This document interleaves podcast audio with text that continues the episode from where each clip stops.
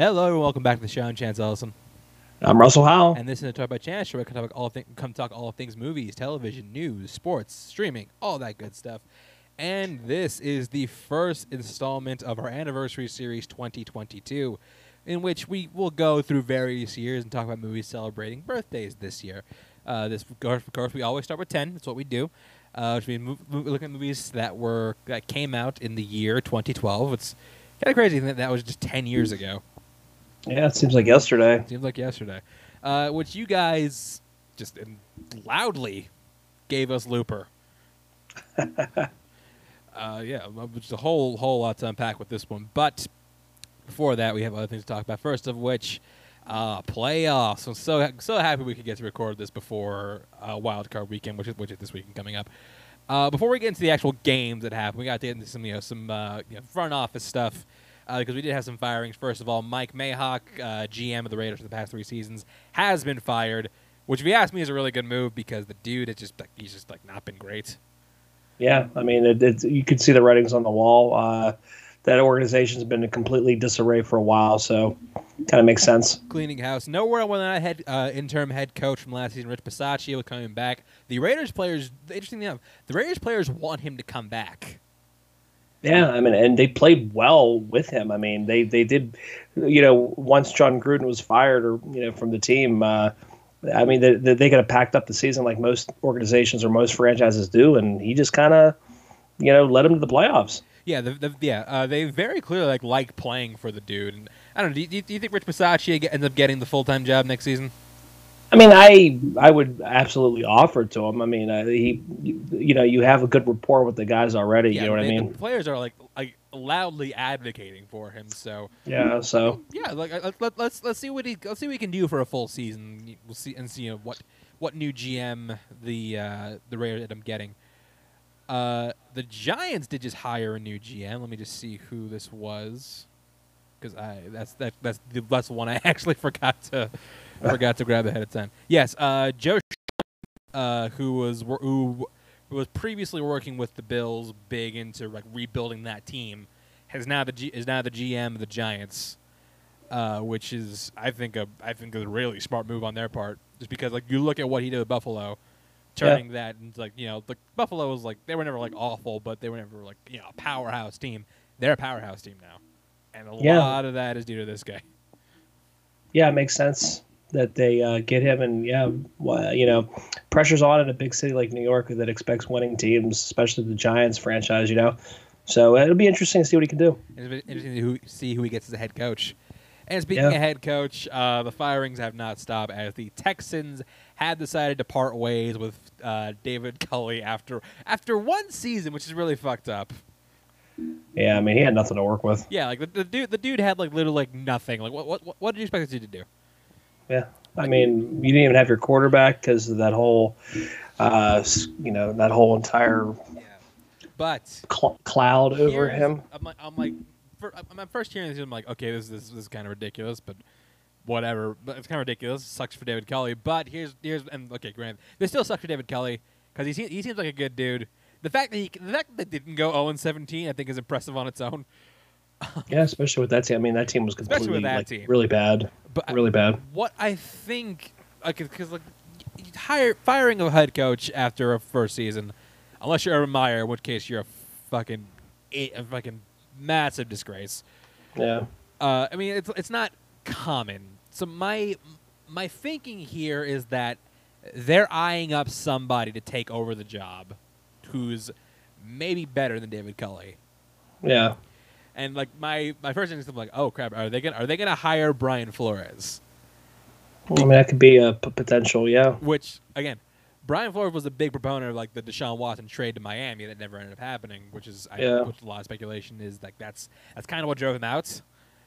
So I think that they're tr- I think they're trying. I, okay, and I'm not speaking as someone who knows this, but I just like speculation. What I think they're doing is that they're trying to get this dude. They're trying to get Brian Flores to get Deshaun to stay. He's like, okay, fine, you got to be Flo. I'll stay. I'll play for you. yeah. I mean, it, and I mean, he's pretty much like the, uh, you know, top of the line coach. I mean, you figure, you know, he had a what uh, a winning record and still Twice. lost his job. Twice. Yeah, it's cr- completely crazy. Yeah, but e- either way, it's gonna be interesting to see what happens there. But back, but not for the actual sports of it all. Uh, Wild card weekend is coming and gone. Some of the games went. I, first of all, I think I won our predictions. No, I was 4 0. Huh? No, you bull fucking shit. No, you weren't. On predictions, absolutely. I took I took Cincinnati. You, Are you talking about? you- yeah, I took the Niners. you took the I took- Patriots, Oh, okay. I went three and one. Okay, never mind. My bad. and there's al- there's al- there's also six games, so four and zero doesn't make any sense.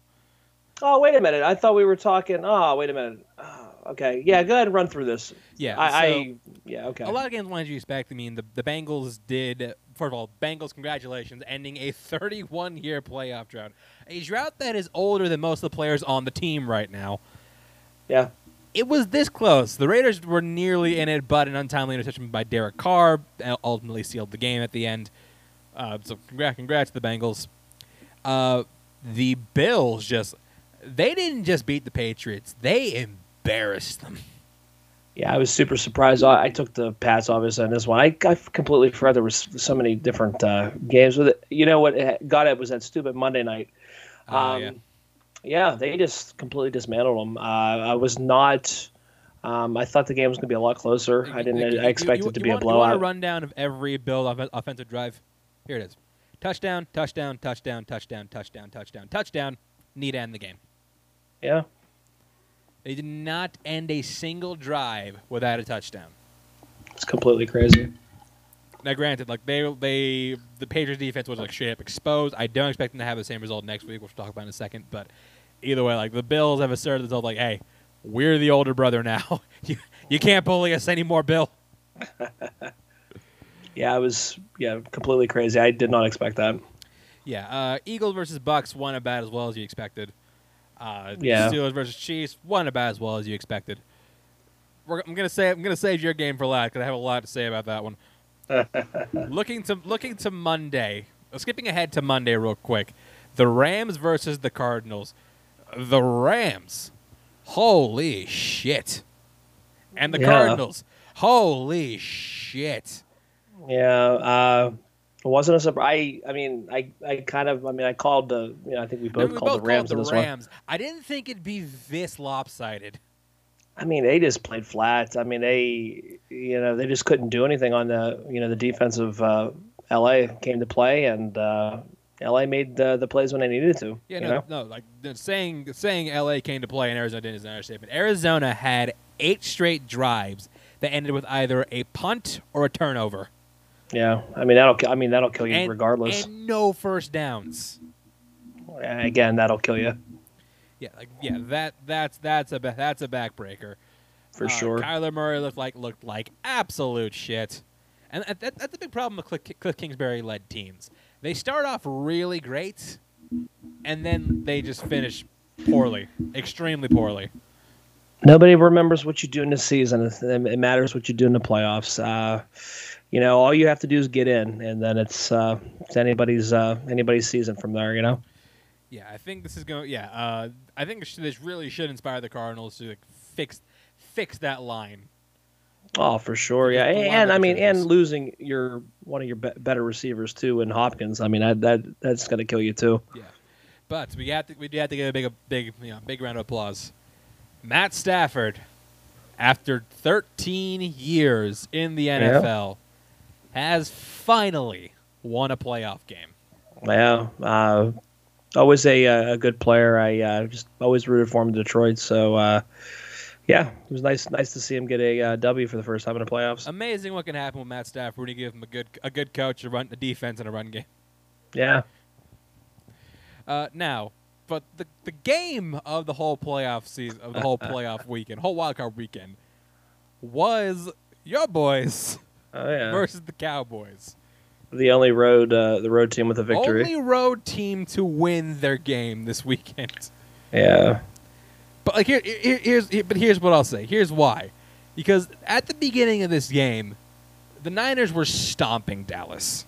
Oh yeah, I mean, and I, you know, the, that was the, the the game plan, and I think, uh, uh, you know, Kyle Shanahan gets too Yeah. content, and I don't like that. Going into the fourth, you were up twenty-three to seven. Yeah, But you said it yourself. This is Shanahan. No, And I mean he just he, he likes is to Jimmy G. bring- yeah, he likes to bring in the teams closer. Yeah, In the in the fourth quarter, the Jimmy G, Jimmy G, and Shanahan tried their damnedest to give the game away. yeah, The off- the offense stalled while Dallas while Dallas's offense came back. Yeah. But uh, I mean, kudos to I mean Niners defense made some stops when they needed to. So They did. Yeah. But the most interesting thing about this game came in the final minutes. You Yeah. failed to you failed to convert on third down, I believe. Yeah, third down. You pu- put Yeah. it away. Dallas had Dallas had I think like I think at the point like 35 seconds to drive the length of the field yeah, with no timeouts. with no timeouts, and they were doing it. They were doing fairly well. But Mhm. here's where the genius comes. 14 seconds left on the clock. The, the, the, the Cowboys decide to run a QB draw. Up the middle of the field, 14 seconds left on the clock with no timeouts. Yeah, I mean that's you know that's a huge no-no. Um, obviously, it's going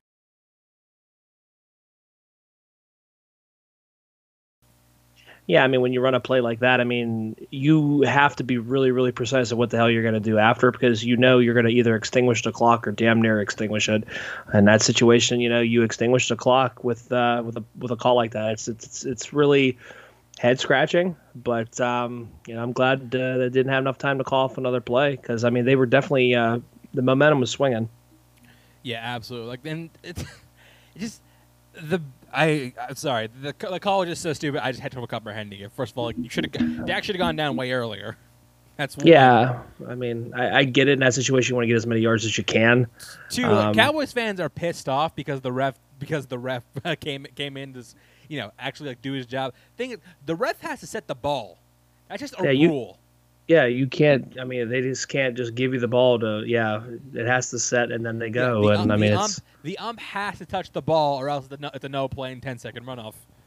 yeah. So I mean, I mean, they really have nobody to blame but themselves.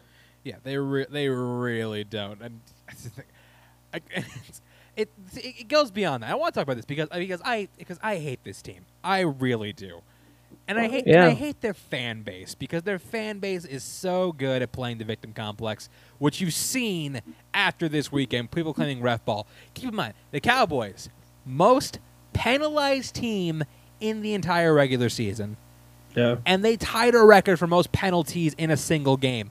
14 penalties given up for over almost 90 yards. Most of them Yeah. being pre-snap. Yeah. So again, they kind of shot themselves in the foot. Um, They really did. I mean, we, we've been saying it all year. I just I, I said they're going to lose the first first round of the playoffs, that's the first all- you know first game they year. play. That's what they do every year. I mean, they choke, and um, you know, I'm glad that uh, my team got them the first round. So Yeah, yeah, I'm gonna drop some stats on you. Cowboys playoff wins in the last 25 seasons. Three.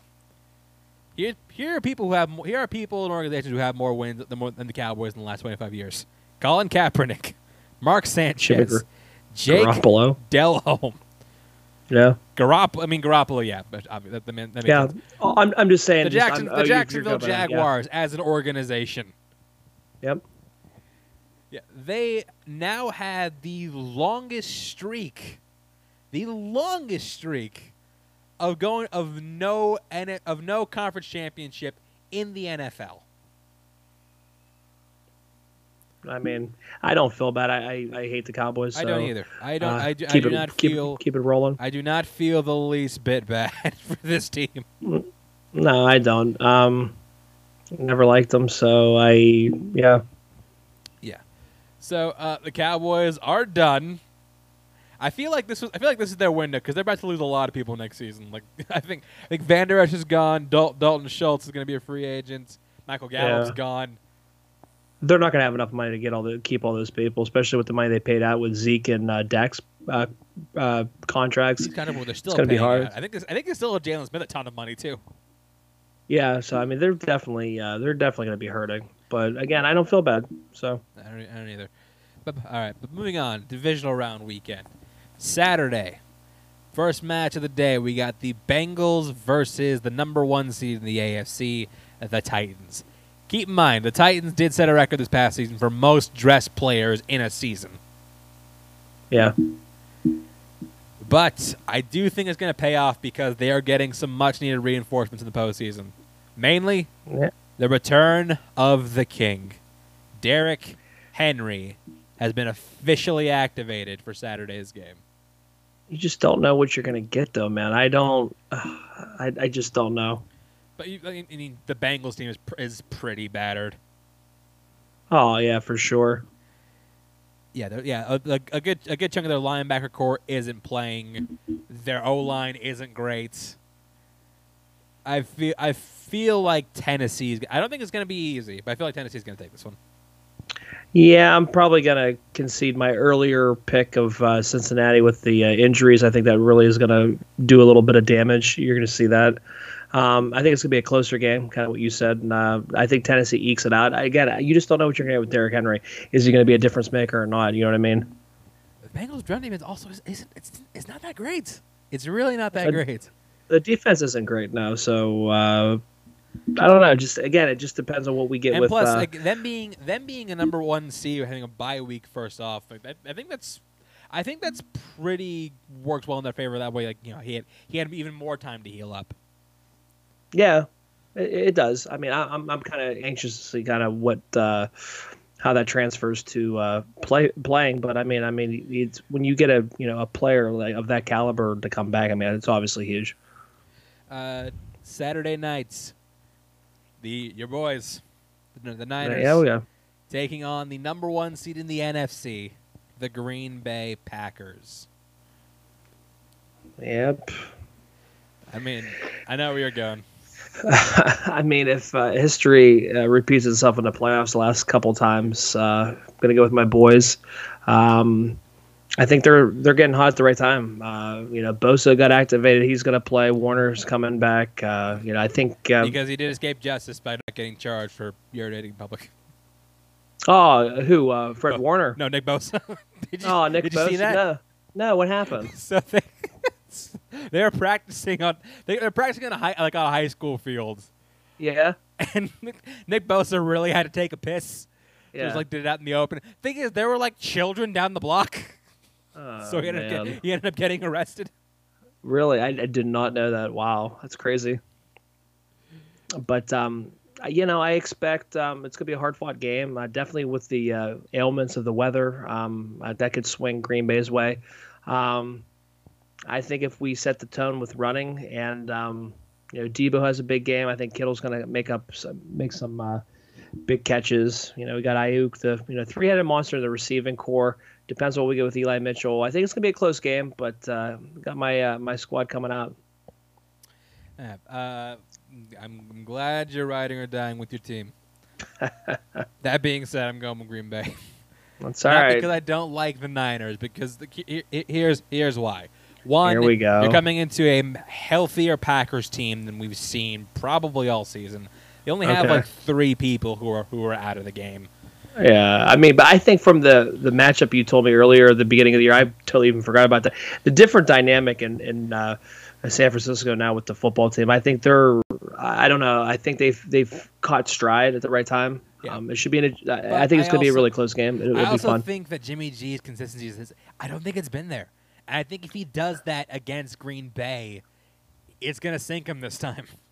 I don't know. I again, I'm you know I'm an advocate of Jimmy G. Uh, I just think that you know he when when when it when it's needed, he, he he gets it done. Like he makes the plays. I know, you know there were a little bit of you know head scratchers against Dallas there in the fourth quarter, but I do think that overall he's his play as well. Um, I think he does enough. I mean. I mean, you're asking who's a better quarterback. I'm obviously going to say Rodgers, but I, I think he is going to do enough. I think to get the to get the team to win.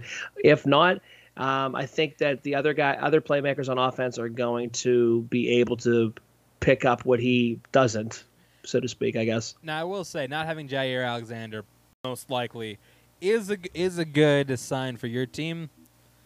Uh, is a good sign for the Niners in terms of in terms of coverage of you know superstars like D like Devo and George Kittle, but I, I think I think it's going to be Green Bay. We shall see. Uh, going on to Sunday, two games I'm very much looking forward to. First one is the Rams versus the Buccaneers. Yeah, should be a good one. Yeah, so going to me first. I think if I, I'm going Rams for a lot of reasons. One, I think that they're fired up because of the win. Two, I think the, I think the Tampa team, especially especially the O line, not great. Like Tr- like Tristan, like Tristan Wirfs and Ryan Jensen being out, not a good sign. Yeah. Especially if we want to get any kind of running game, or any kind of pass protection, which I know Brady gets the ball up pretty quickly, so it's not gonna, might not be a factor. But you still have a pretty stout defense behind that. Yeah. Uh, last again, Sean McVay has beaten this team the last two times he's played him. Yeah, but I mean, you got to look at the playoffs and who the quarterback is. No, I just, I, know, I know, but like here's the thing, and I think that Yeah. if the Rams play to what, if, if the Rams play to their full ability, I think Yeah. they t- I think they take this. No, no problem. Oh yeah, if absolutely. we get Detroit Matt, if we get Gunslinger Matt, he's good. If we get Detroit Matt Stafford, yeah, this could this could get ugly. But I'm, Yeah, I'm uh, going LA. I'm gonna go with uh, Mr. Brady uh, and crew. Um, I, I wouldn't mind if they did lose because then I would have then I, I would. I mean, I've been gonna root against Brady either way. If the well, if the Niners would win and we play Tampa Bay, I know a lot of people were like, "Oh, is that yeah?" It's like, yeah, my allegiance is to the Niners. I, I love. I'm a huge Brady fan, but um, takes a backseat to my football team. Uh, uh, I, I would like to see Tampa Bay win. Um, if the Rams, the Rams win. I'll be happy because then we don't have to go through Tampa Bay to get to the uh, Super Bowl. So, uh, but that being said, though, I, I do think Tampa Bay is going to eke this one out. I think it's going to be a close game. I think it's it's going to be a really fun fun like how you said it's going to be really fun game to watch. So, but uh, I have Tampa Bay. I think he's going to go to old reliable. I think you're going to see uh, a big game from Gronk. I mean, we'll we'll, def- we'll definitely see about that. But I mean, you get you got a lot of weapons in coverage. Main, mainly, I think Jalen Ramsey's gonna be able to. Like, and that's another thing. Like they're significantly out of weapons in, Ta- in Tampa Bay. Granted, you're Oh, getting yeah. Leonard, you're getting Leonard Fournette back, but Chris Godwin's go- Chris Oh. Godwin's gone. AB's a fucking Godwin's idiot. out. Yeah. And so, I mean, you got Mike Evans, Scotty Miller, and Gronk, and a couple tight ends. Like that's not that's not a really great receiving core compared to the Rams when you got you know Cooper Kupp and Odell Beckham, Jr., who's having like a real resurgence in LA. Yeah, I mean, but you know, And he made Wes Akers Walker a, a household name, so I don't know. I you just gotta you gotta trust in the in the goat, you know. I mean, you trusted in Belichick, and look how that look how that worked out.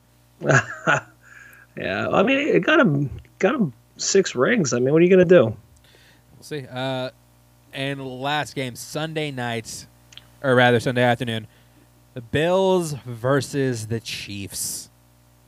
Rematch of the AFC Championship game from last season. Yep. Where are you going on this one? I'm gonna go uh, Kansas City. I just think they uh, they're they're playing really hot right now. They're a hot team to play with. Uh, Buffalo's been fun to watch. Uh, I mean, you know, especially with you know their surprising blowout of the Patriots. I just think that uh, Kansas City's hitting stride at the right time too, kind of like San Francisco. Uh, I'm gonna go Kansas City. I think it's gonna be a fun game back and forth. I don't think it's gonna be a blowout by any means. I think it's gonna be real close, but I think it's gonna go Kansas City's way, especially Arrowhead. I mean, it doesn't really matter because the ailments are the same. Um, but I'm gonna go Kansas City. Who'd you pick for the first game? Uh, to Cincinnati or Tennessee? I took Tennessee. Okay, I want to see where we're going to be different on all of these because I'm going Buffalo. Okay, and then we were different on the uh, obviously the Niners Green Yeah. Bay game. Yeah. So here's here's, here's my thing behind behind um, here's my reasoning behind Buffalo over Kansas City. Okay. I think Buffalo looked of the winning teams looked the hottest. Of Oh. I mean, yeah. Uh, I think uh, now this is gonna this is gonna be a shootout. It's gonna come down to the defense. Now Buffalo's at a disadvantage because Tre White, who's one of the best corners in the NFL right now, is not to be playing. But it's, to be a problem coming stopping like Tyreek Hill and Travis Kelce. But I, I still think Kansas, Kansas City's defense is worse. I think Buffalo has a better chance. Buffalo's defense has a better chance to stop Kansas City than Kansas City to stop Buffalo. I think if Buffalo, you know, you know, commits to the run game a little more, doesn't rely so much on Josh Allen, keeps more balanced offense, and they can, you know, get a few stops with Kansas City. I think they're going to take. I think they're going to take it. Yeah, I mean, should be interesting. I, I, I just think the uh, the home field advantage is going to come into play here for this one.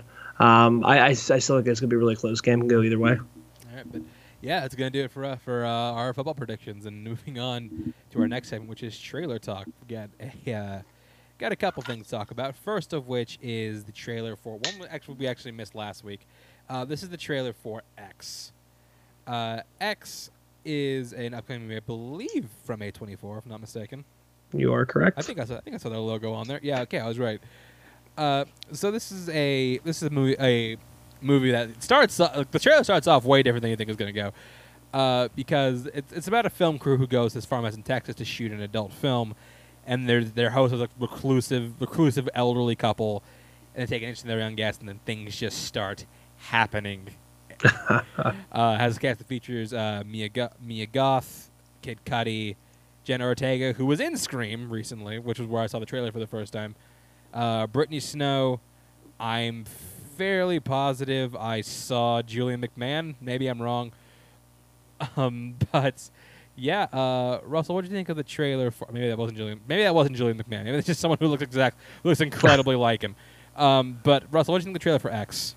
Um, I'm down. I, I like it. Um, it had Texas Chainsaw vibes at the beginning there. It did. Uh, um, I, I like it, it. It's like Texas Chainsaw meets The Visit. Yeah, a little bit, little bit, yeah. But uh, yeah, I'm down. I, I can dig it. Uh, update: That was not Julian McMahon. Just someone who, like I said, looks a lot like him. uh, but yeah, uh, again, like I said, we're- both big fans of A24. Uh, I haven't seen a lot of this dude's uh, films. I mean, I did I did see VHS, which he directed a a segment of, uh, which I and I do, and I do like that movie. Um, but yeah, no, I do think that this looks real. I think it's really cool, really interesting, and I do I do actually really want to see it. Like, I remember I saw the trailer in front of the screen. I'm like, yeah. Yeah, Uh, it's like it just has that hell yeah to it. for a uh, March 18th, 2022 release. Uh, next show we're talking about is for The Sky is Everywhere. Another A24 film. This one actually not going to theater. This one going to Apple TV Plus, part of their deal.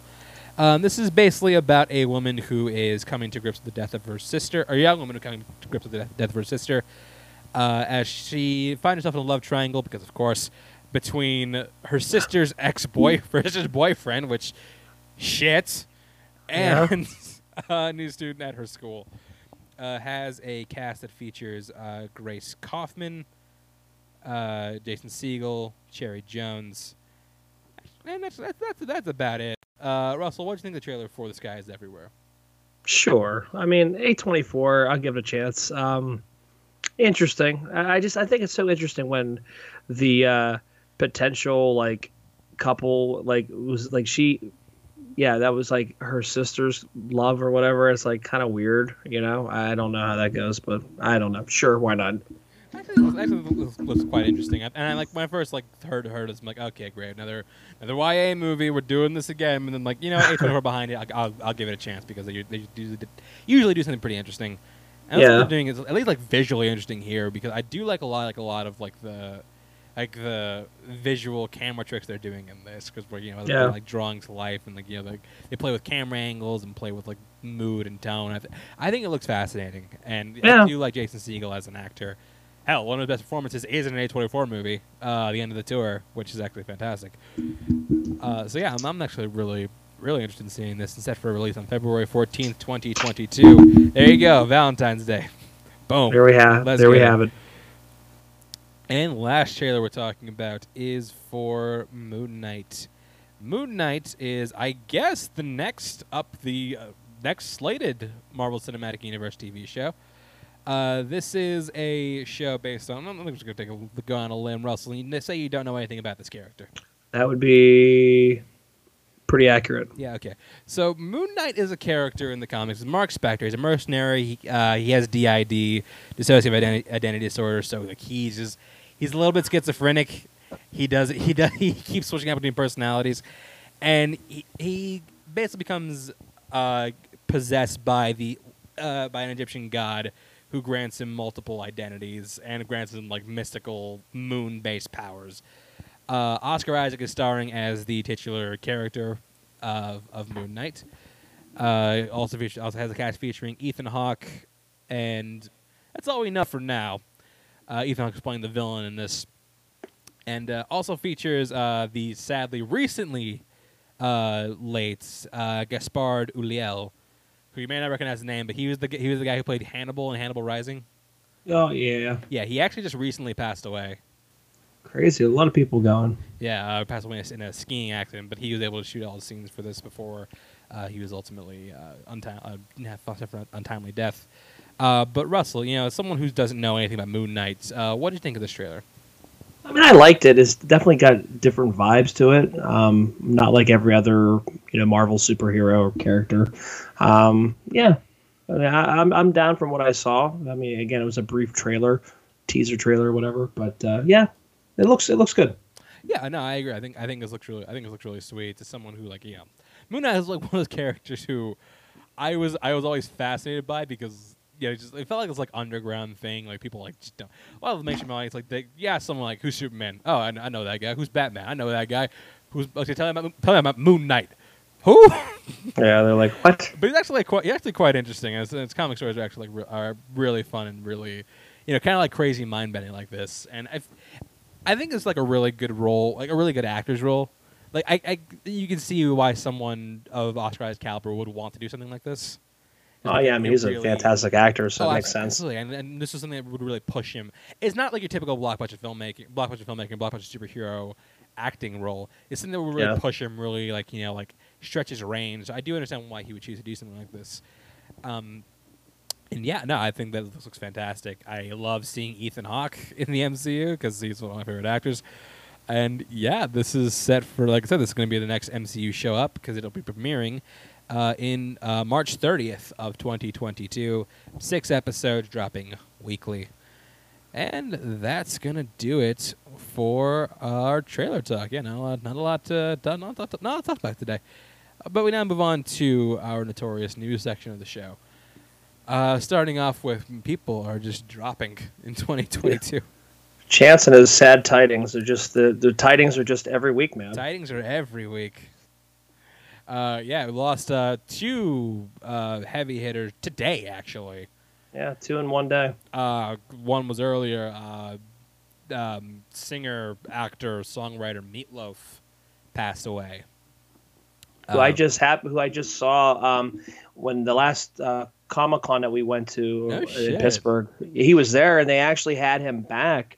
They had him coming back, slated for uh, April this next the next one that they're going to do. Oh, damn. So yeah, it was kind of kind of crazy. But I just happened to see like his uh, booth, and I seen like him taking pictures with fans and stuff like that. It's kind of crazy that like yeah, gone. Yeah, it's really really crazy. Yeah, it's kind of crazy to see like this look at his career and how that how that transpired. Uh, going from you know being a, being a rock star, then you know trying like being a rock star, fading out, reinvigorating his own career and then like doing movies, you know, uh, fucking Rocky Horror Picture Show, which he's excellent in, uh, fucking Fight Club, which is he's great. Fantastic, yeah. yeah. I even ordered a Black Dog. Nice. Uh, yeah.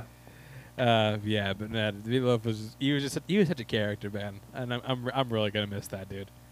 Yeah, and I I mean I guilty guilty pleasure love the songs. Um, there was actually once I think when Beck was pregnant with Ella, um, I had a picture of my phone playing Meatloaf while I was eating meatloaf. Hmm. Um, I just thought that was I always wanted to do that. Um, but yeah, it's it's really sad. Um, and he didn't even really seem that old. He was in his seventies. It's really crazy. He was uh, also passing away today. Uh, comedian actor Louie Anderson yep. passed away. This one, this one was this one was just like again came out. Both of these just came out of nowhere. Yeah. Uh, Louie Anderson, a guy who was working since the mid '80s, uh, was again someone who also had like an, an, up and down career. He was you know he was huge. Then you know, kind of petered off. Then he kind of brought himself back. Won an Emmy. Won an Emmy in 2016 recently. Uh, pretty yeah. fairly recently uh, for yeah. his role on Baskets, which he's which he's fantastic in. Uh, his, his his stand-ups were just absolutely hilarious. I think I think that's what funny. Gonna, that's what that's what I'm gonna know him most for. Just his, his, his stand-up work. And is animated, he did a lot of voices. He too. did, yeah. He had his uh, whole uh, cartoon life with Louie. Yeah, um, yeah, funny comedian, and apparently he uh, was uh, having cancer. Uh, he he was going through cancer, a battle of cancer, I guess. Yeah, which is which is wild. I mean, which is really crazy because he seems so young. He did, yeah. Uh, age of sixty eight, which was yeah a, a, a, a real shame, just because. Yeah, uh, I mean, it's just yeah, like people people like this, you you kind of you can kind of take for granted at points. You know, yeah, like you, you know, you just take like you know someone like, oh yeah, I enjoy that guy, but then like when they're gone, you're just like, oh damn, that's That, that's that's much sadder than I would than I would have would have anticipated. Yeah, I mean, I think it's just us as, as like as human, as, as as twisted and crazy as that sounds. Like even just with like family members and stuff like that, you're just always gonna bank that they're there. You know what I mean? And then when Yeah, they're not there is when you you feel that void. Yeah. Um, you know, and it, it's really crazy that we, uh, you know, I, I think we seem to appreciate them more when they're gone, which is really crazy. Um, even looking at the iTunes, uh, the top uh, five songs are Meatloaf. The couple top albums are all Meatloaf. It's like, where was the love when he was alive? You know what I mean? It's crazy um, that we, we we're like that. Um, but you know, needless to say, though, two uh, two people taken too soon, and it's just it's really tragic that uh, we're losing people like this in 2022. Absolutely, this has shades of 2016. Yeah. Uh, but yeah, no, uh, Lou- Louie Anderson, uh, we we salute you, sir. Rest easy. And that's gonna do it for our, you know, uh, that, that's our sad tidings. Now, now we can actually start ha- having, having fun again. Let's have some, Yeah, let's have fun. We're gonna go to up. we're gonna go we're gonna go up a few levels. Uh, yeah, we're gonna we're gonna kick it up a little bit. First, starting of, uh, starting off with a you know something that you're actually one of your one of your favorite subjects on the planet. You know, you know I'm going. Oh. You know I'm going. Oh, oh, boy. Disney live action remakes. It's never gonna stop. it's never gonna stop because now there's like now they're just doing things that like just make no sense live action because they've recently announced that the next one to get the live action treatment is going to be the Aristocats. Like why? Like I, I can't see that clamoring with a big huge fan base. Yeah, in case well for a lot, for a lot of reasons. In case you didn't know, the Aristocats is a so I want to say 70s era Disney movie. I'm, I'm, I'm double checking on this. Uh, yeah, se- no 70s. 70s? Like Okay. sev- 70 So I was right. Oh, okay, I was just, Uh, ha- which, okay, get this. It's it's about an old woman who, in her will, leaves everything to her cats. And so I the just bu- I can't. and so the butler, the butler plots to have the cats murdered. And the cats just like go off on their own adventure trying to get back home. Basically, basically like a pro, like a proto homeward bound. Yeah, But like you know, like they're these like uppity, like high society cats. Now they're, they're introduced to, like the you know the cat underbelly with the, Mhm. the, with the homeboy Mike O'Malley. This is, this is a movie like I watched like an unnatural amount as a kid, and then I looking back, I don't know why. You know, I never I never got into it. I never even watched it. I I mean, I obviously know the premise. I just it's- it's was one of those ones that just didn't look appeasing those- at all. It's one of those Disney movies that like has a reputation now for being super racist. The whole movie's not that way, but there is one scene with a Siamese cat, which if you haven't seen it, for the love of God, look it up. Oh boy. Uh, yeah. So again, this is one that to me makes little like uh, it makes much sense as like Bambi in live action. Or like Lady and the Tramp, same shit. I mean, which which we obviously Well, was the Disney Plus. Tramp- Lady and the Tramp at, least had like main human characters. Yeah, but I mean, it, it's still. I mean, relies obviously on the animals It's, too. he- though, it's you know heavy. what I mean? It's heavy animal. But it's not, I think this, this, one's heavier animal. If I if I would. Oh yeah, would say so. yeah. Um, Yeah. Yeah, uh, I think this is an odd choice to do, but it, it's The- going to plus. So Yeah. This is a this is a skip it if uh, you have to go see it. I don't know, I'm, I'm, I'm gonna make that homework. I'm gonna make that our, our next uh, one of our episodes. Are they gonna have the uh, the the butthole version of this of this one too, like in the other cats? Uh, the- that- that Remember the the infamous uh, butthole debate? Yeah. Please, Uh. please, please no. And and and no cats is CGI. Yeah, please don't like. Uh, Uh, but something, something, a little, something a little more positive. Let's talk about Scream I can Or- I can dig it. or Five Cream, as as I like to call it, because that's, that's Or what it should be called. or or five cream. Five Cream. Uh, yeah. So uh, Scream came out last uh, last weekend, as recording this, and did fairly well for itself. Yeah. Uh, op- uh, opened to a grand total of 39 million. Op- opening- um, 39 million opening weekend. Uh, it was the first film to unseed Spider-Man: No Way Home as the number one movie at the box office, which kind of to be expected, once because that's just more of a not a tentpole movie, but you know people would rather go see this than Spider-Man for the And week. Spider Man's. I think everybody saw Spider Man is the thing. Yes, but no, either but either way, the movie movie movie's still doing well. Uh, but yeah, no, uh, Scream Uh, did did well. Uh, it's currently sitting at a grand total of fifty six point nine million dollars. It gets a twenty four million dollar budget, so it's basically made its money back. Now, do you think this is going to lead to more installments in the Scream franchise? How did you like this the Scream first of all? This one, okay, and I, I've seen a lot of people reviewing it as the best sequel. It's not. No, um, I, I- really wish we could stop that. I don't. I still like- I honestly don't even think it's the second best sequel. I don't either. I still, I still have I- my rankings. If I could rank them, would be one, two. I would go four, and then I would put five, and then I would go three. That's my exact same ranking. and and then I'm gonna I'm gonna die on that hill. Well, at least we could die on that together. Um, I thought Scream Two was way better. Yeah. I Um, agree. I did appreciate the um, the nostalgic vibes, uh, especially the Red Right Hand. They play that song too, fantastic. Uh, call back to the uh, song that was in the 1996 film. But um, you know, I I just I enjoyed it fine. I did too. Um, like it's not. It's not a bad movie. Um, I, I could see where they were going with uh, with you know uh, your one big kill. I could see where, where that was going. I kind of figured that that was the person they were going to pretty much do away with. Um, but uh, like your question, um, does this open up the door? I mean, it, it could. Um, I don't know where you go from there. I mean, do you you, you just bring? I, I don't know. I mean, I, I'm sure. Given given the motivation of the killer, it's it's hard, it's hard to find a place where you would go from here. because everybody's all inter interconnected, interlocked with that group, with the whole core of the of the of the original characters from the '96 film. So it's kind of hard to. Uh, you would have to just basically do what Scream the uh, TV series did, you know, on MTV. Uh, I don't, I don't know how that would really work out. I, I think that that in itself, I think it's done, but I wouldn't be surprised if like years down the road we get something like a rebooting the whole entire franchise. yeah, we'll see about that. But anyway, congratulations to the creative team behind Scream. And kudos for you for having the same ranking. Yeah, I know, right? it, it was like a toss up, but I just, I just rewatched four again. I'm like, four, four is actually like, real, like really good.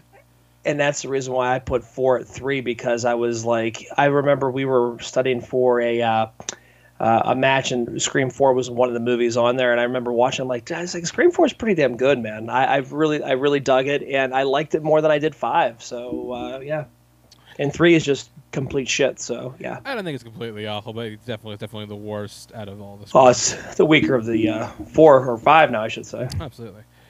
Uh, yeah. Uh, so yeah, congratulations to that team. Speaking of uh, sequels, uh, we got some things announced in the in the realm of uh, Aardman, Aardman movies. Uh, first of which, it was already announced that a Chicken Run sequel is going to Netflix. We did get some uh, cast uh, cast news on this. Uh, as you would expect, Mel Gibson is not returning for the sequel. What? Can't imagine why. Uh, the sugar tits aside, man. Uh, but he is going to be replaced by someone who I I'm not I'm not gonna say the anti Gibson, but someone who's just like, yeah, no, you're you're, you're, some, you're a weird person to follow up Mel Gibson. Um, Mr. Zachary Levi is Yeah, going to be fol- okay. is going to be replacing Mel Gibson as Rocky. Kurt Warner, Kurt Warner himself. Kurt Warner himself. Uh, we also got word that Netflix is going to be working on a new Wallace and Gromit movie to be dropping in the year 2023. So yeah, uh, Oh. they're really going hard in this, uh, the you know the Aardman, uh, you know Aardman uh, Productions for I'm sorry 2024, uh, with Nick Park and uh, Merlin Crossingham coming back coming back to direct. Uh, so yeah, they're really uh, doubling down on this on this Aardman stuff. So. Uh, do you think that Aardman could have an audience on Netflix? Yeah, I mean, I think it lends itself fine to it. Um, you know, especially those that have like followed them throughout their, you know, earlier Wallace and Gromit, and then you know, obviously with the Chicken Run and stuff like that. I think that they, uh, you know, they're gonna they're gonna have their niche or their followers. So I mean, it makes sense. Netflix would be the outlet for that. I'm excited that we're getting another Wallace and Gromit because The Curse of the Were Rabbit is a pretty awesome movie. Yeah, I'm a big fan of like the. It's impressive the the time and the uh, how long it takes to get everything to you know. You don't realize how painstakingly long it takes to produce and make those films, and it's uh, it's Yeah, really tell interesting. like, You, said, know, the, behind the scenes where I have to like move everything like you know like an eighth of an inch. Yeah, and it's crazy. I mean, you figure like that, and they're doing it for an hour and a half movie or hour and twenty minute movie. It's completely crazy. Absolutely, but yeah, no, I'm definitely excited to see you know the Chicken Run. I'm excited to see another Wallace and Gromit for for sure, and yeah, you can see those on Netflix. Uh, speaking also of streaming streaming series, uh, or streaming services, uh, the Lord of the Rings Amazon series has been long in development has officially announced its title. Kind of sucks, but that's what we're doing. Uh, I saw that. Yeah, Lord of the Rings: The Rings of Power. I saw the uh, the little thirty second trailer or whatever teaser, whatever the hell it was. Which here's how I know this is going to do well. You want to know how I know? and how do because you know? Because that 30 second teaser got its own behind the scenes video. Oh man, Like that's that's pretty cool because like the whole that whole thing was actually done practically. yeah, I I, I liked. I mean, I I'm I'm on board. So yeah, Yeah, this is going to be set thousand years before the events of The Hobbit and Lord of the Rings, and it's basically going to take place. Uh, it cover all, all the major events from the Second Age of Middle Earth, the forging of the Rings of Power, the rise of Sauron, uh, everything in that in that range. Uh, yeah, so they're and I believe they've already been renewed for a second season, if I'm not mistaken. Uh, okay, yeah, yeah, they yeah they've already been renewed for two for two seasons ahead of the premiere of the first. Uh, so Russell, someone who's like not a massive, massive Middle Earth. First of all, what do you think of the title? Because I personally think it sucks. I don't think it. I mean, they could have done a lot better. I think it's kind of bland. I don't but think you need to have the rings twice back to back. yeah, I mean, it's. I mean, it's kind of bland, but I mean, I'm still down. It's not bland. I think it's clunky. Like if you said like Middle Earth, the Rings of Power. Like we get it. Like we Yeah. get that it's we get that it's Lord of the Rings. Yeah, they're, I mean, they're really hyping up the rings. Uh, we get it, but it's. Uh, We're not gonna I have, mean, we're not gonna have the rings once. We're gonna have it Yeah. twice, just in Yeah. case you don't get it. yeah, they're just overhyping. They're they're they're super excited to get this released. Um, Absolutely. but uh, yeah, no, I'm down. again, I I think I said it. I think that uh, after Game of Thrones ended, there's like this huge power vacuum for like you know what's the next big fantasy show. The Witcher's holding on to that for now. But you Uh, think it's going to pass the baton here? Wheel of Time, Wheel of Time is trying to is cre- trying to creep into it, but like Amazon, Amazon really wants to double down on this. It's like, okay, you know what? We got Wheel of Time. We're gonna double down. We're gonna do Lord of the Rings. What Yeah. up? yeah, come see us. We're primed. Yeah, but either way, I mean, I'm, I'm again, I, I love Lord of the Rings. So I'm, I'm gonna, I'm gonna watch it. Oh yeah, and it's set for it's set to start streaming in when does when does this premiere? That's a good, that's a good question. I think it's September. I yeah, saw Septe- somewhere. September second, twenty twenty two. Yeah. So, and and they better hope this pays off because the show is ungodly expensive. Yeah. Uh, speaking of expensive streaming shows, or at least probably, maybe, potentially, uh, it was announced that a Godzilla MonsterVerse TV show is going to be in the works. This will follow the events of Godzilla 2014 with a family that mm, potentially has ties to Monarch, which is kind of like the shield of the, of the legendary MonsterVerse. Here's what I don't understand about this universe. What's that? Well, first of which, uh, no, sorry. no, there's no first of which. Not with the movies, but with the television shows, because there are currently two. Uh, there are currently two shows in the works based on this property.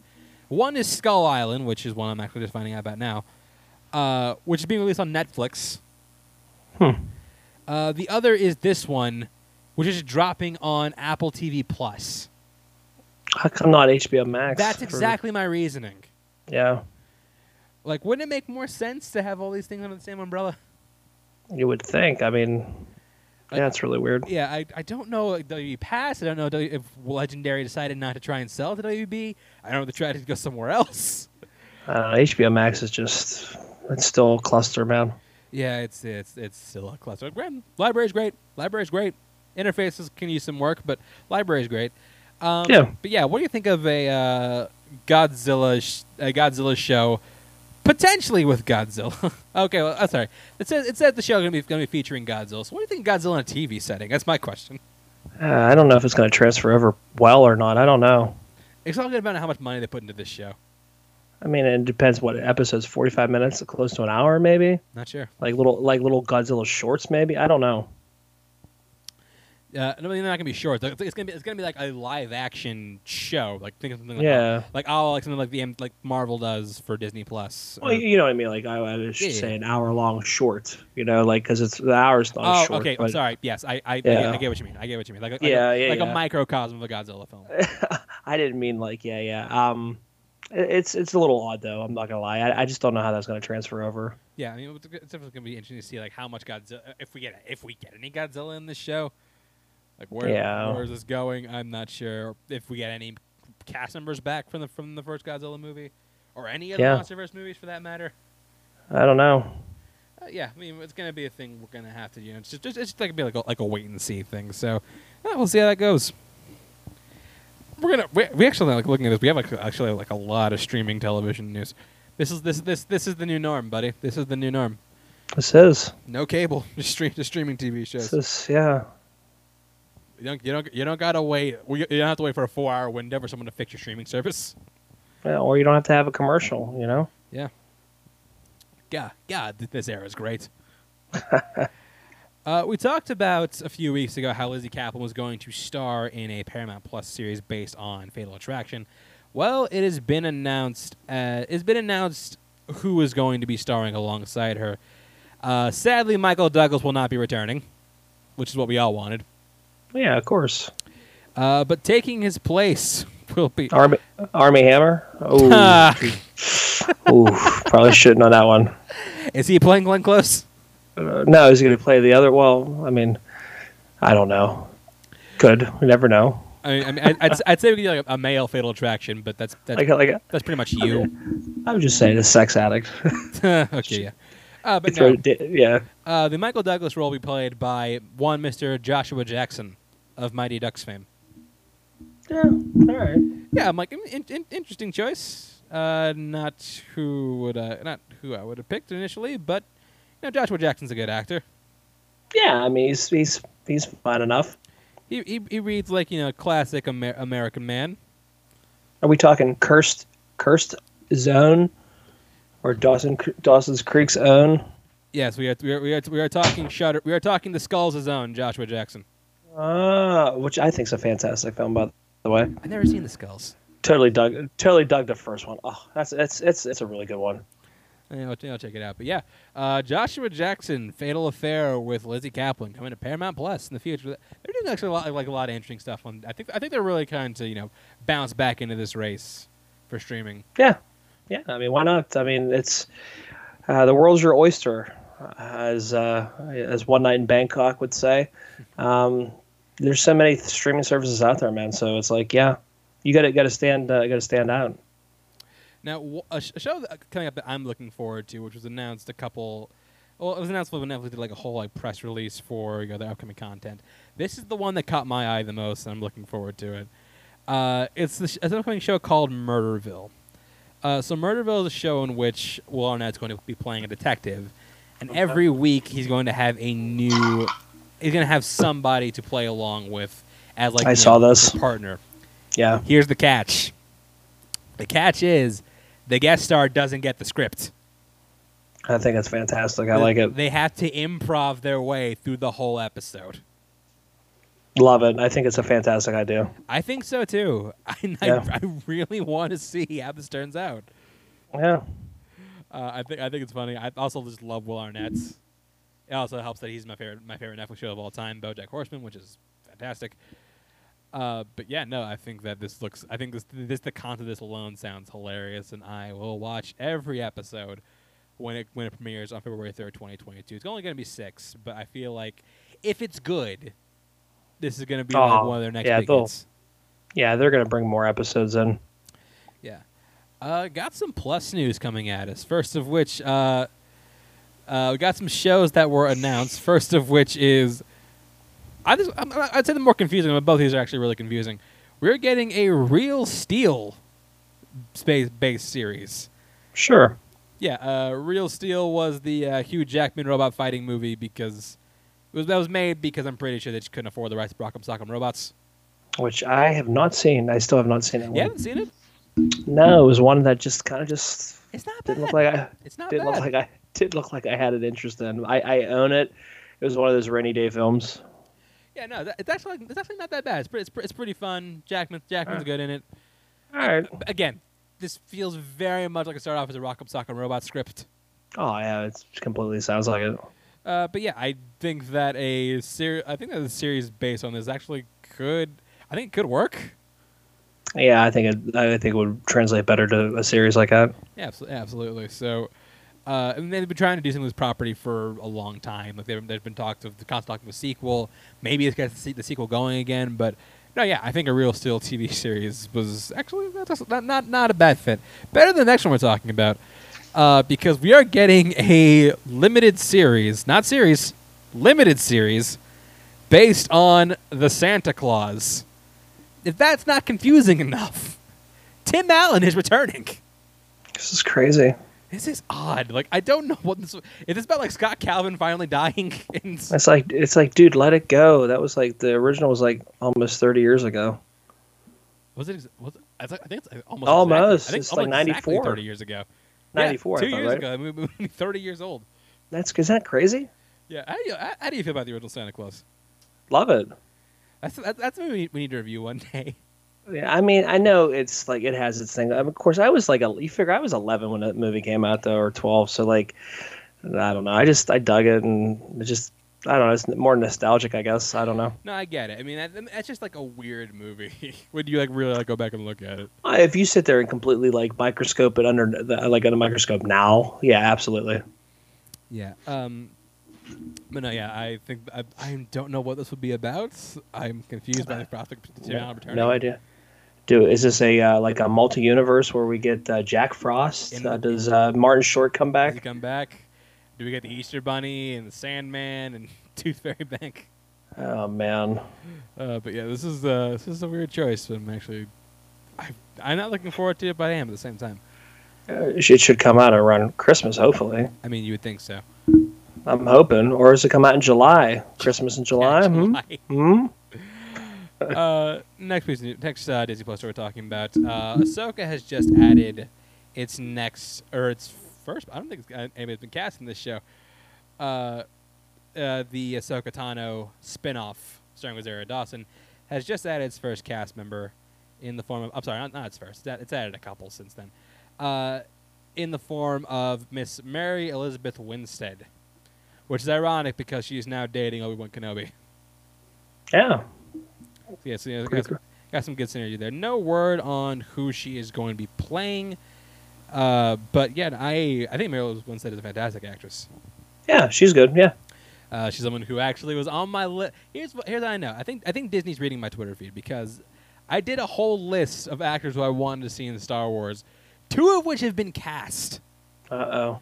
It's like you're Nostradamus. Yeah, so uh, just, just holding out hope that Tom Cruise will one day get cast in a Star Wars. Oh man, that's that one's gonna be a little bit harder to do. That might be a little bit harder, but I I, I, think I think we, we can do it. Sure. Yeah. He'll, he'll find a way to actually like, pilot an X-wing. Yeah. Probably.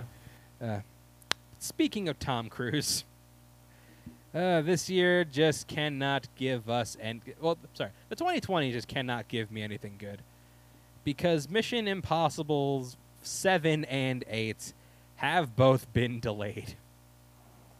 Boy, oh boy. Yeah, uh, both uh, they're supposed to come out uh, back to back.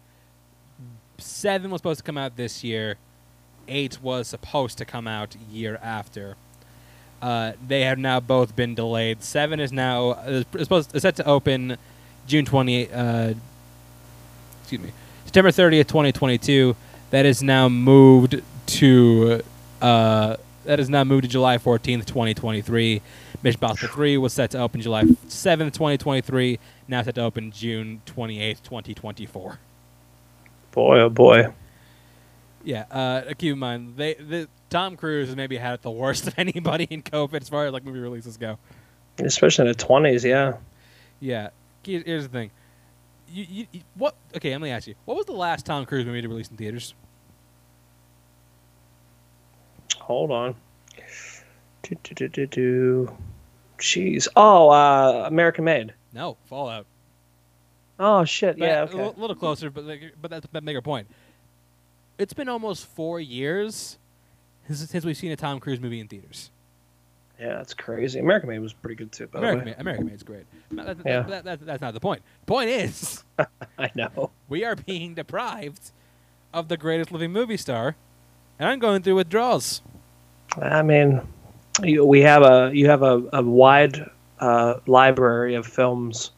I don't want the wide library. I want to Uh. see Tom Cruise and his symmetrical teeth. Adding big to screen. the library. Yes. but yeah, so we have to wait a little longer. Hopefully, if, To- if Top Gun gets moved again, I'm gonna be I'm gonna cry. Like I'm actually gonna cry. Yeah. I not not having a good 20 uh, 20s. We are not, but we still turn around because you know why? Once once once Top Gun Maverick comes out, it's all gonna change. Everything's gonna change for the better. I know. There it. you go. Speaking of sequels, this one a little more conf- a little more confounding than the last one.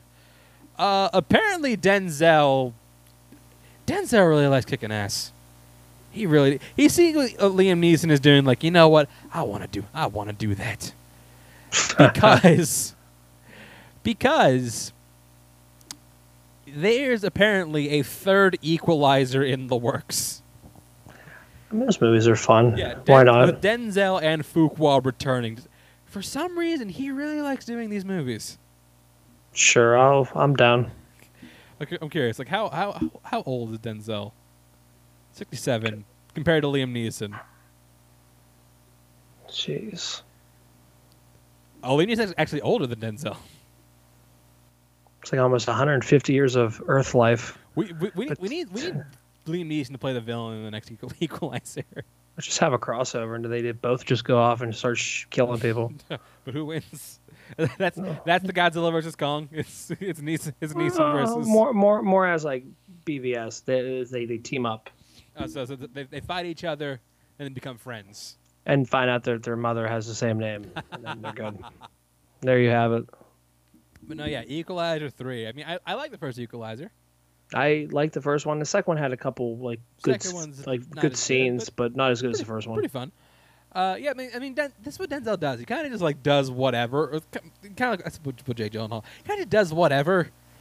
Yeah, but he's very. Uh, he yeah. elevates. He's one of those actors like elevates. The difference is like I think he elevates anything he's in. Yeah, If you- and if it should be at, like, interesting his- to. You look at his filmography; it's filled with like a bunch of like honest, just honest to god crap. Which and that's Yeah. that makes sense. That's someone who like loves this guy. It's it's filled with a lot of crap, but it's made better just because he's in it. Yeah, Like a lot of movies he's been in wouldn't work with any other actor. no. Like at some shit like Fallen or John Q, or just Yeah. like yeah, like so like any other like real like random forgettable movies that like you remember because of Denzel and for no other reason. Yeah, Uh, but yeah, no, that's that. The that's something in the works. Something else that's in the works. This is a sequel that I guess has been a well, kind of been a long time coming, but also kind of not.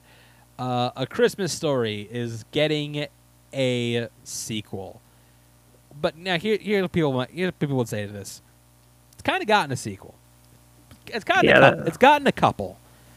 Uh, there have been some straight to TV stuff based on the other books in this series by author Bob Clark. I'm sorry, no, no, I'm sorry, by author Jean Shepherd.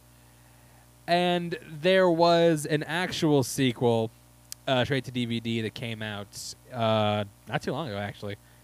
yeah. And you know put the, you know put the dad in that one? Wasn't it Daniel? No, it was Daniel Da- Stern. Daniel Stern. Yeah. Yeah.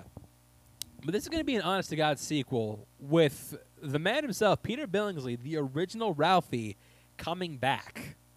You mean Elf's own? Elf's own Peter Billingsley. Iron Man's own Peter Billingsley. Four Christmases on. I th- was he in Four Christmases too? I thought. No, He might have been, might actually.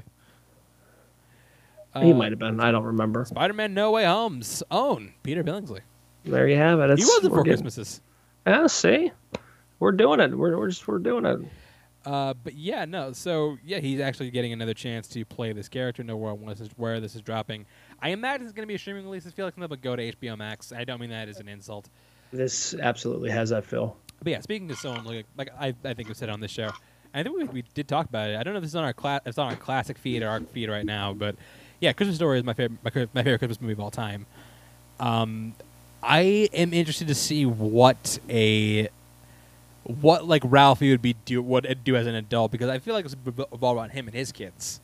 Yeah, and does he act like his dad? Like, does he have his dad's is he more like temperament his and stuff like Is that? he more like his mom? Is he a blend of both? Yeah, Does he yeah, allow Does he allow his kids to have BB guns? yeah, As the- yeah. I, I think it'd be funny. I think I think this could work depending on who you get involved with it.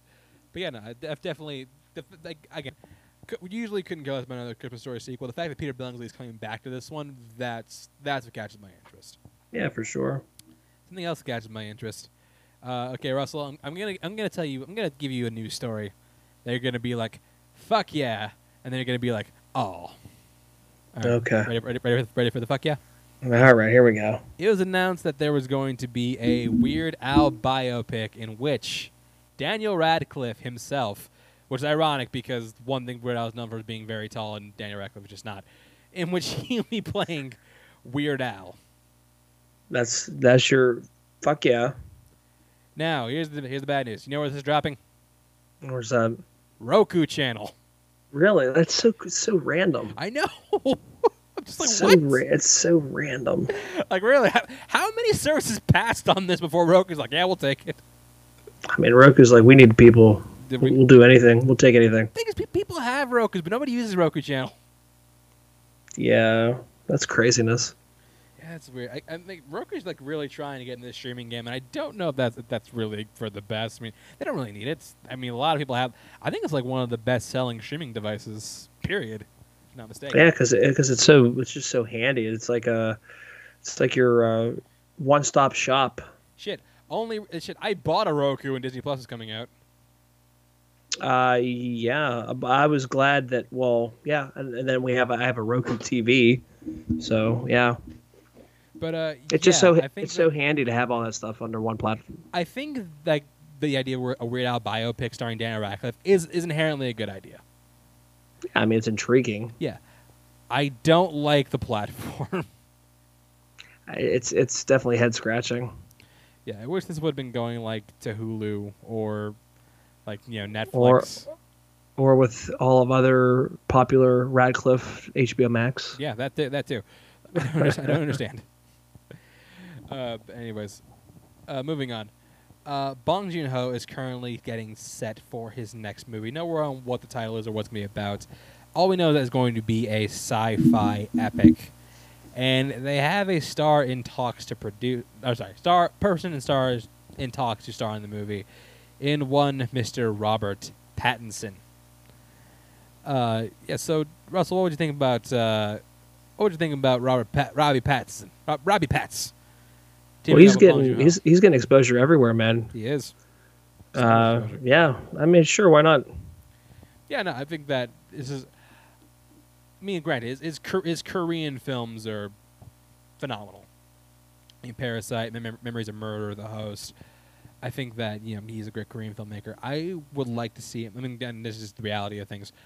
Uh, I mean, he, English language English language film are going to get more eyes on him. So I Yeah. do think this is a good movie, especially like getting a guy like Robert Pattinson, who's gonna who's about to blow up in a few months because of Batman, which is coming out. Uh, so yeah, I do I do think this is a really good. I, I think it's a really good combination. Uh, Not to mention the fact that Pattinson's just like a fantastic actor. All three hours of that Batman movie, too. I guess apparently, Well, right? Yeah, let, us talk about that. That's actually the next story. Here- uh, Here's your segue. The Batman runtime is currently set for, and this I, I, I heard this a rumor of this earlier. Totally thought this was gonna be like like okay, this is like this is what this is what it is now. We're gonna shave some time off of it. Nope. Uh, the Batman runtime is set for, is currently set for 175 minutes. That is nearly three hours. And that would be uh, just a little bit longer than the Dark Knight Rises, because what Dark Knight Rises was the longer of the three, right? I'm yeah, that, that was the longest. I'm currently checking to see how long that was. I think it was like I want to say like two two forty. uh one yeah 165. So this would be 10 minutes longer than Dark Knight Rises. Okay, I was gonna say because Dark Knight Rises was pretty long. which which was a problem with that movie. Yeah. So, yeah. Um, granted, we've seen you know two and a half, nearly three hour movies do really well. I mean, Return of the King, Endgame, which at one point was the highest grossing movie of all time. Uh, I think that I, Titanic. Titanic, yeah, that too. Uh, if they can use their time wisely, they if it's paced well, if it's you know if it keeps me invested for the entire three hours, I won't have a problem with it. Yeah, If- I mean it's all about the structuring and Yeah, the pacing. if like it feels yeah. like you know, I because like I've seen three hour movies feel like I've seen three hour movies that feel like uh, two hours. I've seen two hour movies that feel like four hours. So there's yeah, it's all it's all it's all that pacing. So I'm not I'm not gonna freak out. I think it's intriguing. I think it's very intriguing to have a Batman, uh, like a Batman movie, especially like one for establishing this new continuity, new franchise, be this long out the gate. Um, like this is like I would expect from like say Batman, like say like Pattinson's third Batman. I think imagine how long the, the concluding chapter is gonna be. like we're gonna like fucking four hour long Batman movie. Yeah, so I think this is a really, like I said, I think I think this is an interesting uh, way to start off, but yeah, know, I mean, almost three hours is kind of crazy. we're gonna, we're gonna yeah testing maybe testing the audience patience, but again, trust Matt Reeves and company. They've they I don't think I think Matt Reeves, I don't think Matt Reeves made a bad movie as of yet. So yeah, definitely want to see. I mean, it's still my most anticipated of the year. So uh, definitely still excited to see when this comes out. And hey, you get to experience all of the Batman, all of the Batmans when it releases on uh, March twenty second, twenty twenty one. 2022, I'm sorry. 4th. Wow. March 4th, 2022. Even sooner. Even sooner. Even cl- even closer. last story of the day, and I say this one's for last because I know this is the one that's going to get you the most hyped. Oh boy, here we go. After a lot of speculation, a lot of talk, a lot of rumors, it's been officially confirmed King of the Hill is returning for more episodes. Are you serious? That's awesome. Yes, uh, Mike Judge and uh, his production partner has they, they've just opened a new animation studio. One of the first projects they're getting off the ground is a King of the Hill revival. Love it. Now, no word on when it's premiering or what even what platform this is uh, going to premiere on. You would imagine Hulu, considering that's you know the original show aired on Fox. That's currently the only place you can stream the original show. It would make sense to go straight to Hulu. Oh, yeah, that's where yeah I, I watched the old episodes. Uh, but yeah, I mean, we've talked about it a lot on the show. I, we are both massive fans of King of the Hill. Yeah, I mean, I just think it's a fantastic show that you can watch, um, twenty minutes and just laugh. And I like their uh, cameo guests they always have. Uh, just just like a, it's a, like a redneck Simpsons. Yeah, only thing is uh, Brittany Murphy's no longer with us, uh, so Yeah, it's going to be a little bit hard to fill that. yeah, it's gonna be hard to fill the void of Luanne. Ho- I hope she's in the show, and I hope they just find someone who can live up to what she did on that show because Brittany Murphy was very funny as Luanne. Oh, she's she's so perfect as that that that ditzy Oh, that ditzy that ditzy blonde. I was just, just perfect. she was so hilarious. But yeah, no, uh, I would I would anticipate that you know everyone everyone major player who was on the show is still working, so I imagine they're all coming back. Yeah, Um, but yeah, no, uh, King of the Hill. I so so excited for that return. And Mike Judge, Mike Judge Animation, really having a bit of a renaissance here because Beavis and Butthead is are coming back for new projects for Paramount Plus. yeah, I'm I'm totally down for that one too. And that's going to do it for Notorious News. We now move on to our movie of the week. That is Looper. Which we were both pulling for. Place Beyond the Pines. maybe, maybe, maybe one of us is pulling for Place Beyond the Pines. I was man, I really was. I mean, I, I, I do love that movie. Only, only thing with that movie is uh, technically 2013 technically didn't go wide to 2013 unless so. It's only 2012 if you were at Sundance, which I, I don't think either of us were. I was. I certainly Uh, wasn't there. I don't believe I was there. Yeah. So, you know, just we're, this is good just to avoid t- any technicalities. Yeah, this is your legit 10 year anniversary. We don't mess around here. We do not. We do not, in fact, mess around. So yeah, we're kind of weird. We're going. We're kind of going a little backwards when it comes to Rian Johnson because you know we did talk about Knives Out last last year. Yeah. Uh, so yeah, we're moving on to Looper. So yeah, Rian Johnson. We t- we kind of talked to him a bit about. Uh, we kind of talked about him when we talked about Out, but looking at it like just, this is a chance to like talk about some like early stuff because Rian Johnson was a filmmaker who uh, he broke big in the mid 2000s. Uh, his first film, Brick. Did you ever see it? Brick, it was fantastic. Yeah, it's with Brick. jo- also Joseph Good- Gordon Levitt, I believe. Yeah, Brick. Uh, amazing movie. Came out in the year 2000. Yeah, I was right. 2006. Yeah. Uh, didn't make another movie until this. I'm sorry. No, not that. That's wrong. That's wrong. He did have one in between. Uh, he did The Brothers Bloom in 2008. Then took like a four-year hiatus to do to do this. Uh, but did, but did work a lot, a lot of TV in between. Mainly Breaking Bad, which you do some of the best episodes of that show. Um, but yeah, uh, so yeah, uh, you know, Brick was kind of like you know, much like a lot of filmmakers. See, like we talked about like Denis Villeneuve, where hey, like, he broke in film, broke big in film circuits before, or film festival circuits before, like you know, like you making it like big mainstream. Like here I am, this this is me. Yeah. Uh, this was this was kind of that for Rian Johnson. Uh, yeah, Looper because Looper came out in uh, came out in the fall September of 2012, and did really well for a you know modestly budgeted hard R original sci-fi movie, Yeah. uh, raking in a total of 176 million across a 30 million dollar budget. Uh, so, yeah, this is one that I remember really liking a lot when I saw it uh, way back when. I don't think I saw it in theaters. I think I saw it after. I think I saw it after the fact. Uh, but yeah, it's one I actually have not got had not gotten a chance to sit down and revisit again until I have this. I haven't haven't seen uh, haven't seen this since the theater. So yeah, Oh, so this is kind of like a, uh, a revamp for both re- of us. yeah, a little refresher for both of us. Yeah. Yeah. So I mean, let's, let's, let's yeah, let's, no, let's not waste more time. Let's look at, let's let's go into Looper and see. You know, does does does it did it warrant all the praise to begin with? Uh, we start off by meeting our main character, Joe, played by Joseph Gordon-Levitt, in about a half pound of prosthetics. But here's the. Yes.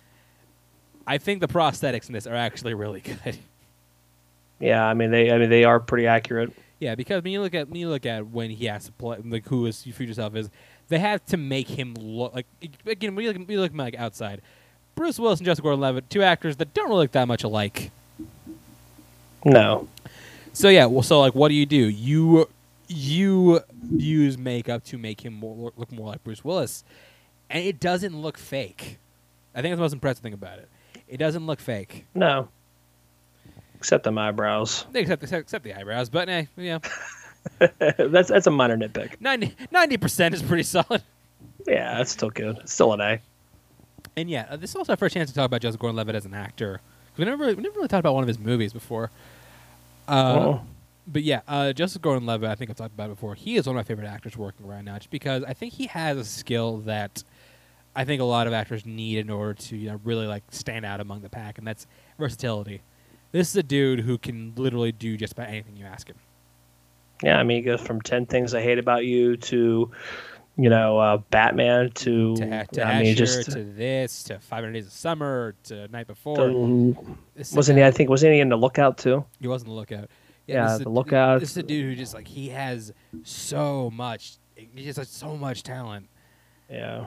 And Rian Johnson, like like they're they're friends in real life. They've he's been in he in he's had a role in some way, shape, or form in every single one of his movies.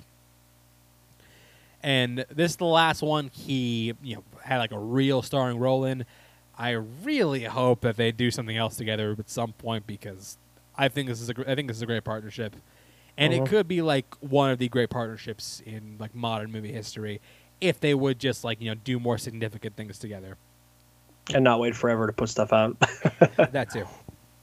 But anyways, so uh, we immediately get like an intro into what this world is and how it works. So we find out that time travel is invented in 30, in 30 years relative from this movie because this, this takes place in 2044. In 30 years, 2044, time travel will be invented and be immediately outlawed. Only people who use time travel are like massive crime syndicates. And, the, and they use it to get rid of bodies because in the future, getting rid of a body is nearly impossible. So what they do is they get the they get the person in the future they want to kill, send them back to the past, have someone kill them there, and dispose of the, bo- dispose of the body there. Uh, those these people who do this are called loopers. Now you now this is this is actually a really good way of, intro, of you know it's a really good way of getting you into this world and getting you to like ingratiate into how it works. And so and it's so well defined that you don't even question how it's easier to get rid of a dead body than a live one. Yeah, it, it just it just goes into an incinerator, and that's that, I guess, you know? But like here's the thing: if everything's tracked and tagged, wouldn't somebody notice people in the future are missing? I mean, you would think if people were paying attention to the future. Yeah, I mean, I, I, that's, that's what I'm saying. Like, if like if you if you can't get rid of a live of a dead body in the future, how can you get rid of a live one that much easier? I. That's circle logic. I don't know. Yeah, but anyways, uh, we meet, we meet a, a looper homie played by Paul Dano, and we also learn that apparently in this world telekinesis is a thing. About t- about ten percent of the population has this uh, TK mutation, which you know uh, turned out to uh, not be as cool as advertised. Yeah, not not as cool. Yeah, as, as you can, as you can, all you can do is like like float shit like a like two feet in the air. That's about it. Cheap bar, cheap used for cheap bar tricks. Yeah, that's that's that's about it. Which that's the thing. Like we, we talked about Knives Out, but this is what Rian Johnson's basically just done his entire career. He's taken like you know film tropes and like you know like genre tropes, and just completely completely twisted them. Because you know like time like you know like time travel. Like okay, well, okay, yeah, everyone be u- uh, people would be using it now, but like in a regular in a regular film, people will be using it. This one, they don't. They can't use it. It's outlawed. So it's the opposite of like Back to the Future or something Yeah. like that. telekinesis. You would expect, you know, like big action sequences and people who can do like all this crazy shit. What can these people do in this film? They can't do jack. Yeah. Which, which yeah, that's which is what I do li- I do like about this. What I like about this is like you know just the the feel of the world in general.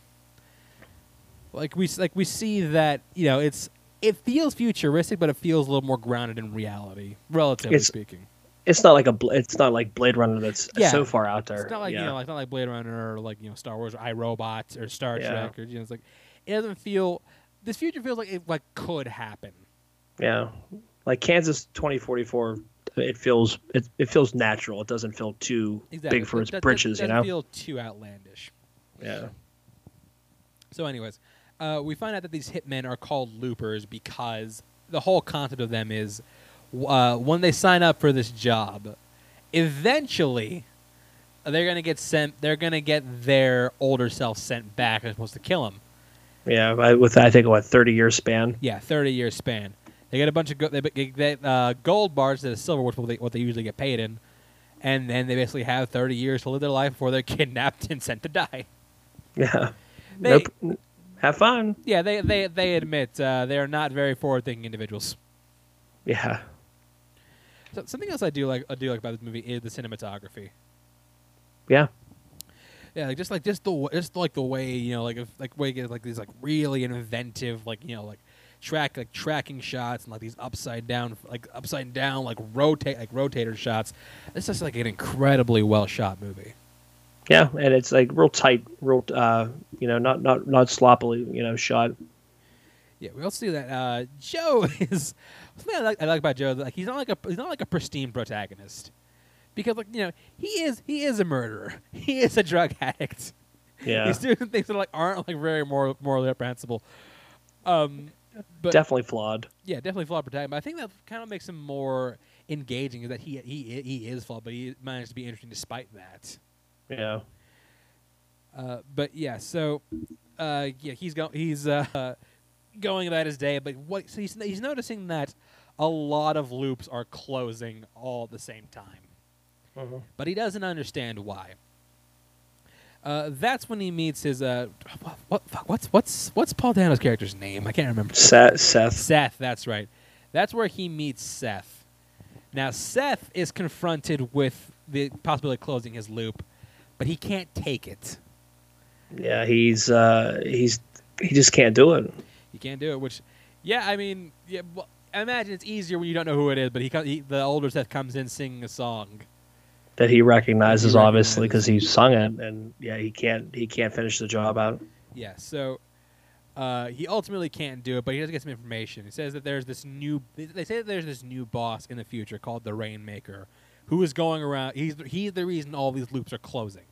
Yeah, Uh, so he, uh, the so the older Seth basically tells him to, tells him to run, tells him to get out.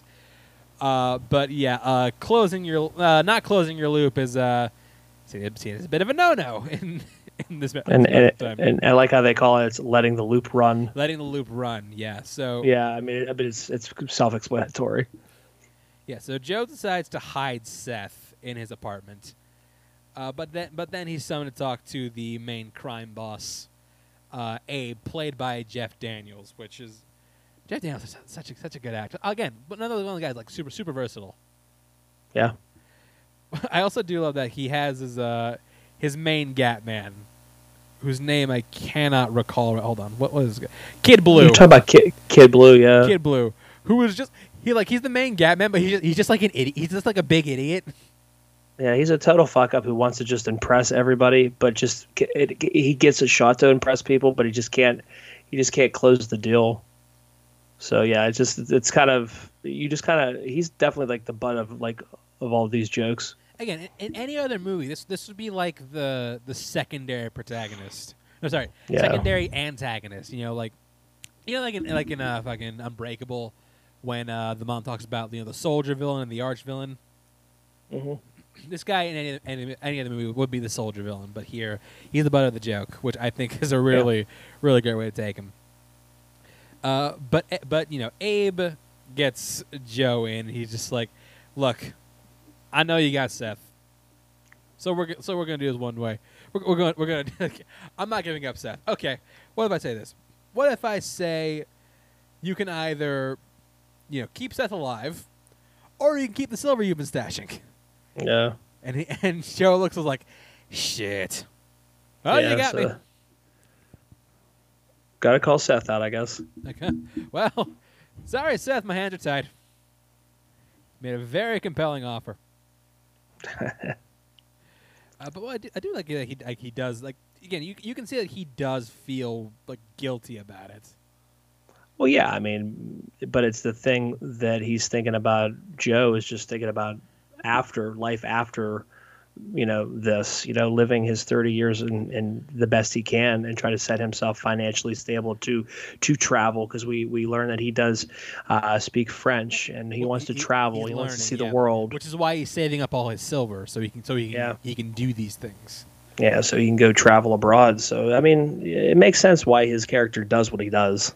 But we get then get maybe like maybe the most horrifying scene of the entire film. So uh, we cut we cut to old Seth, in which you know he's he's try, he's trying to run, Yeah, uh, but as he's going, he says that things that things are changing. Like he has like this carving on his arm that gives him an address of of where he's supposed to be, and as he's going on, his body is just like falling apart. Not falling apart; it's disappearing piece by piece. yeah, yeah. He's literally losing fingers. He's literally like, he's just he's he's he's van- he's losing everything. Yeah, What's the idea? Is it's just, it's just it's just creepy. yeah, Like imagine you're just like walking, like doing your own business, and like all mad, like you just like look, look, and your fingers, your fingers gone, or your But you nose have- is gone, or your, Yeah. or like your like your like your leg just like disappears on itself. and you have no control over it because it's in the future. Yeah, like it's like a really again the the makeup for this movie is actually like really well done. I want I- I'm very curious like how like this sequence takes place because there's a scene where like his legs there and then it's just gone, and like his leg like comes out from under him. Oh, when he's like crawling, you mean? Yeah, Yeah, Which yeah, like what they're doing is like they're surgically removing pieces of Seth in the past. So like in the future, he's he doesn't he doesn't have those things. But Yeah. like the crazy thing about it is the fact that like in order for this to work, they have to keep Seth alive. yeah, So he has to like live his life like this, which is again kind of horrifying. And it's and it does set and like one of the things you know when like the, the main events of the film transpire, it does lend some real stakes as to why you don't want uh, why you want Joe to close his loop. yeah. Uh, so, anyways, they they end up kill they end up killing him, uh, old Seth that is. Uh, and then Joe goes the next day, but something's a little off about about this one. Yeah, Somehow, his, uh, somehow this one's late. Uh, th- that shouldn't be possible, but whatever. You don't, you don't you don't think about it. yeah, But he but his new mark arrives, and it look uh, he looks up, and it's old Joe. yeah. He doesn't have a bag over his head like the normal loops do. Yeah. He's he got no bag. He's got no bag on his head. He's covered in blood, and it's like, oh shit, this is not this is not going to go well. Yeah. I love that he just Bruce Willis just decks him. Old Joe just not- decks him. Yeah, he just knocks him out, cold conks him. He's able to get the jump on him, which I do think the movie, something this movie does really well, is nailing how hard it would be to fight an older version of yourself. Oh yeah, But something else this movie does well, Bruce Willis. Holy shit. Like Bruce Willis is a guy who, you know, kind he's kind of got a reputation, and this is kind of of his own accord. He's like, like, what's the common thing people say about Bruce Willis now? He doesn't care. He's Mm-mm. sleepwalking through movies. yeah, This, I think, is the last movie in which Bruce Willis really gave a damn. yeah. I mean, there are parts of Glass, but Bruce Willis is so good in this movie. Yeah, I mean, you could tell how good of an actor he is once he, you know, commits. Yeah, like once he commits them, and like if you get a director who like really brings that out of him. Yeah, So, but yeah, no, I think that Bruce Willis is incredible. Like when you get when you get to like what his what his whole storyline, what his motivation is, is like, damn, you you you, re- you really feel for him. But Yeah. uh, Joe decides in his infinite fucking young Joe in his infinite fucking wisdom decides to go back to his apartment. Because they wouldn't be looking for you. Yeah, there. they, they're not gonna look for you there. Uh, I do like that his solution is just to like shove Kid Blue in a hole. Yeah, and, and and tell let him know that once he gets out, let Abe know that I'm gonna fix it or whatever. yeah, it's like I'm gonna I was like I'm gonna find my loop and I'm gonna kill him. Yeah, Yeah, so he go he goes out the window, and then we see the movie from the point of view of old Joe. yeah, So we see that he basically spends his years doing what he wants. He goes, he travels uh, for a bit until he falls in some hard times. In that his addictions, uh, they end up really, they end up like really taking hold of him Mhm. to the point where he ages like 50, 50 years in the span of twenty. yeah. Which is yeah, Uh, I do. I, wa- uh, did you know? Did, did you know it's like with Bruce Willis with the black wig that he looks kind of like uh, fucking Gary Oldman in Fifth Element. Gary Oldman. Yeah, It's like he, it's like he borrowed Oldman's wing. yeah. As- as just like him. Yeah, Uh, but yeah, so because because of his addiction, uh, he's hemorrhaging money fast faster than he than he than he saved it up. So he has to turn to crime in order to you know feed, you know to feed to feed his addiction. Uh, he ends up meeting this woman whose name we never really find out. Mm-mm. Uh, he, fall, he he she cleans her up. He falls in love, and yeah, they end up having over. Actually, no, we never do find out her name. She's just Joe's wife. Oh, oh, what a what a what a name. Yeah. Uh, they end up yeah, they, they fall they fall in love. They you know they have they have their life. They're living together. They're happy. Uh, what's this this reminds me a lot of uh I don't know the opening scene of Up where like there's barely any Yeah. ta- there's barely any talking. It's all through like you know it's all through visual storytelling, all through visual acting, and but you like you get it. You know you get it. You feel the emotion. You you feel that story. You feel that connection. Yeah, I mean, yeah, Uh, but one day, uh, the day, the day, the day comes where uh, it's time for him to close his loop, and he is sent back to the past. Uh, but this is no ordinary looper they're fucking with. this is this is he is the only looper to ever fight back, which is, I think it's kind of funny. This is like this is, this is why the guys is like this is why the guys he's against they can't stop him because like shit this this never happened before. yeah. It's like uh, We don't know what to usually. do. Yeah, we usually have a sack over his head, so I don't know. Yeah, so uh, I think that like right right there, you totally without any dialogue, you completely understand his motivation for what he's doing. Yeah, In that he is trying to he's trying to basically save his own future. yeah, and get back and get reunited with the the woman that you know got away. Yes. Uh, but this is also a thing where, like, I, I do think this gets away from the fact that, like, you know, a, a, a common thing with, with this would be, you know, what would wouldn't Joe just know what what hap- what happens? Would- yeah, would, wouldn't Joe just know what happens because yeah, it's already happened? Thing is, like, he's basically now changing the time stream, so he has no knowledge. Of, and they actually do address it later in the film. He only knows what's going to happen after it's already happened Yeah. because like so there's no cheating. yeah there's then. no there's no cheating on his part Yeah. uh, so yeah so yeah old joe's now a fugitive young joe's now a fugitive and now and they both come face to face for the same uh, for the first time and that's like a really like a cool scene too because you know he ha- he has the, he sees that mark like uh, old Seth had, Yeah. but then like it, says- like it says like B and you don't see the rest of it. And it's like Beatrice Yeah. or Beatrix, which is the the wa- Beatrix, which is the which is waitress the- from, the, from the diner.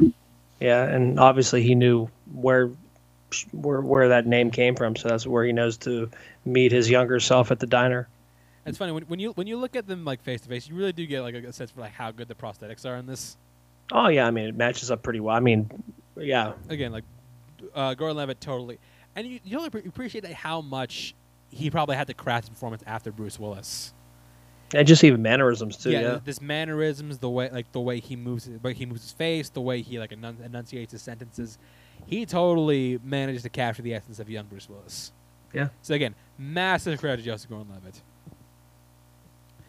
Uh, so uh, the reason the reason he fought back is because, like I said, the Rainmaker in the future is is a guy who is closing all the loops, and apparently he's a lot more dangerous than anybody knew because he was apparently able to take over the five major syndicates by himself. Yeah. Which hearing that, just like, how is that possible? Because it really shouldn't be. No, I mean especially all five syndicates by himself. Yeah, completely crazy. yeah. So Joe happens to be the only looper who got this number, who that is supposed to connect him to who the Rainmaker is, because the Rainmaker, whoever he is, is alive in this time. Yeah. So, obviously, he his goal is to obviously find the Rainmaker and kill him. Yeah, and so the whole yeah ex- exactly. So gonna gonna find it, kill him, and that way he's never sent back. And the- thing is, like, he, like Joe tries to reason, like Joe is like very determined, like, no, fuck you. I got, I'm gonna, I'm gonna do this. I'm gonna live. I'm gonna live my life. And he, and the thing is, like, Joe's wife in the future, when they're when they're kidnapping her, she gets shot and killed. Yeah. And he and you feel that, and you feel that in Bruce Willis' performance in this because he's like, she said she saved your worthless ass life, and she and she paid the price for it because like she's the one that cleaned him up.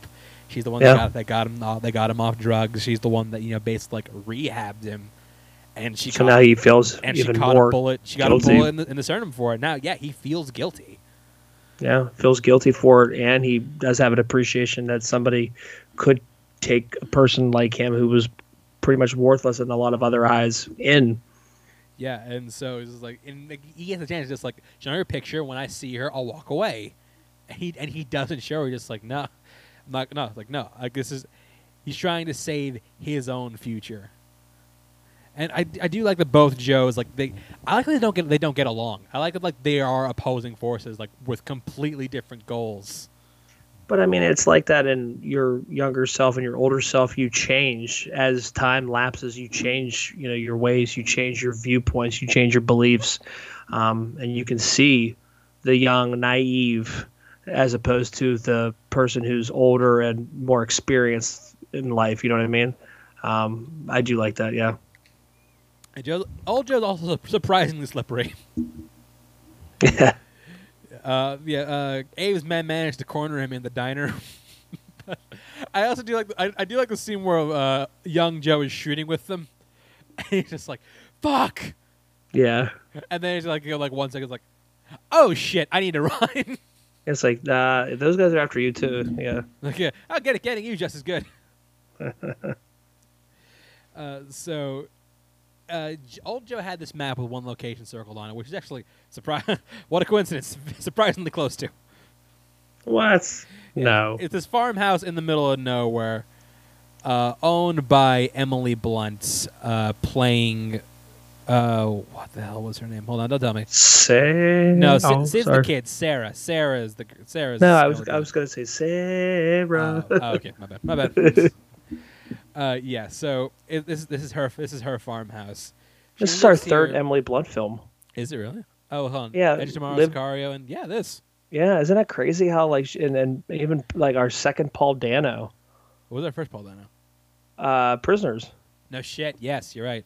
Is is that crazy? Like I just I started seeing a recurring theme of like people that we've we've reviewed on our show. I just I just think it's kind of funny. I wonder, I I wonder like who our most Emily, I wonder our most reviewed actor is. and that's kind of what I'm wondering because like Emily Blunt's definitely up there now. Yeah, m- But we, we we can't take the series though. Those series. Uh, would- yeah, we, would- we got we got we got to take those out of the equation. Yeah.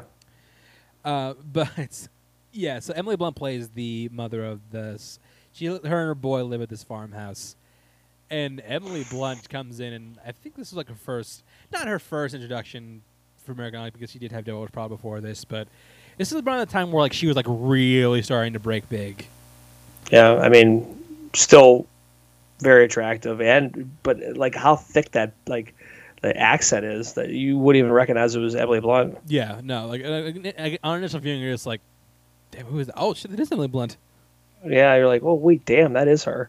Yeah, I mean, she she can actually like really nail an American accent. Yeah, uh, completely believable too. From when you hear like in you know obviously in her native. Uh, yeah, absolutely. So, uh, uh, young Joe is basically staking out this house. Uh, she uh, he meets he meets uh, Sarah because uh, he's he's now suffering from withdrawals. Yes, and he's he's quite thirsty. He's quite He's parched. quite he's quite he's quite parched. Get me some water. Get me some water, please. Thank God she has a young, precocious kid around. Who, uh, well, t- I'll, I'll, I'll, I'll save my talk for this kid for a little later.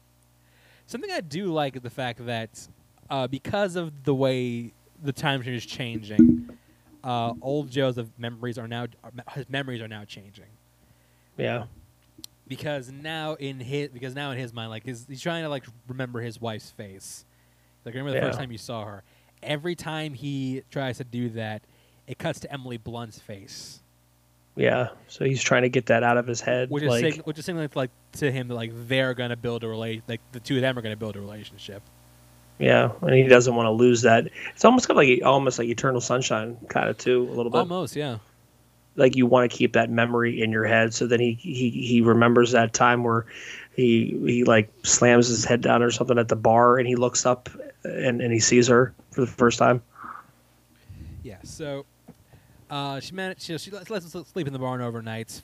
it's like, all right, at the morning, get the hell, get the hell out of my property. Uh, yeah, no, I can't do that. It's like, why not? I can't tell you why. Well, you're not making a very compelling argument. Get the hell out of here. and but like, here's the thing: like we we understand that like em- whatever it says, like Emily Blunt's not like Sarah's not going to shoot him because she had the chance. I think what's the line was like, you couldn't you couldn't scare a deaf hobo. yeah because uh, there's that scene where yeah Well, the kid has a sign Yeah, she's getting she's getting she's getting like we don't know who it is, but he's got she's got the gun aimed and she won't shoot him. She shoots Yeah. up. He just and, like, and yeah, you, and, you're not you're not scaring me with this. Yeah, I, I, I know whatever. You're, you're not you're not gonna kill me. Well, and on top of it she had a completely open shot to shoot him and kill him when he when he came up on her porch so Yeah. Uh, so she, she she's she's sticking to that. She looks she looks at this- she looks at the map which has their house circled, and she sees the numbers, and she's like how, like how like how did you get this? Because like she knows what that means. yeah she recognizes the numbers have some like- kind of significance Okay, I wasn't I was gonna shoot before, but numbers, fuck that. and she just shoots him. Not with bullets, with rock saw, which fuck, that's gotta hurt. right up in the shoulder too and i like how bruce willis's character He's getting he's like getting the scar. old old bruce willis sees it like you you see him hold his shirt down you can see the i do like that Yeah. So, uh, we yeah. So we find out what those numbers are. So the numbers are they re- they represent both a birth date and a hospital code, Mhm. both of which belong to her son. What So, what are the odds of that actually actually pretty actually pretty solid if, you, if you- think about it. So yeah, What- there were three kids born on that day, in uh, on on that date, in that Yeah. hospital. So what? what are the what are the odds that he was oh, he, previously he with ends up yeah at, yeah he ends up at the right one. yeah yeah yeah yeah. So, uh, yeah. So like b- basically, what old Joe is doing is he figured out who what kids were born that day. He's going to go and find them and take them out, and like quite literally, like there's there's a scene where we literally see him shoot shoot a child in the face. We don't Yeah, but then we you- don't, we don't see the child get shot because that You just that'd hear be- it, yeah. that'd be a little too far. But still, like you murdered a child. You hear it but then you also see him wrestling with that and breaking down after like i mean he didn't want to do that obviously there is a human there is a human a humanistic especially because he- quality of him especially because he knows like two of these three are not going to be the rainmaker. yeah so he knows that 66% of this is not You, you know, he like- has to kill Tua. Yeah. yeah, he knows like two of these two of these kids he's going to kill for nothing.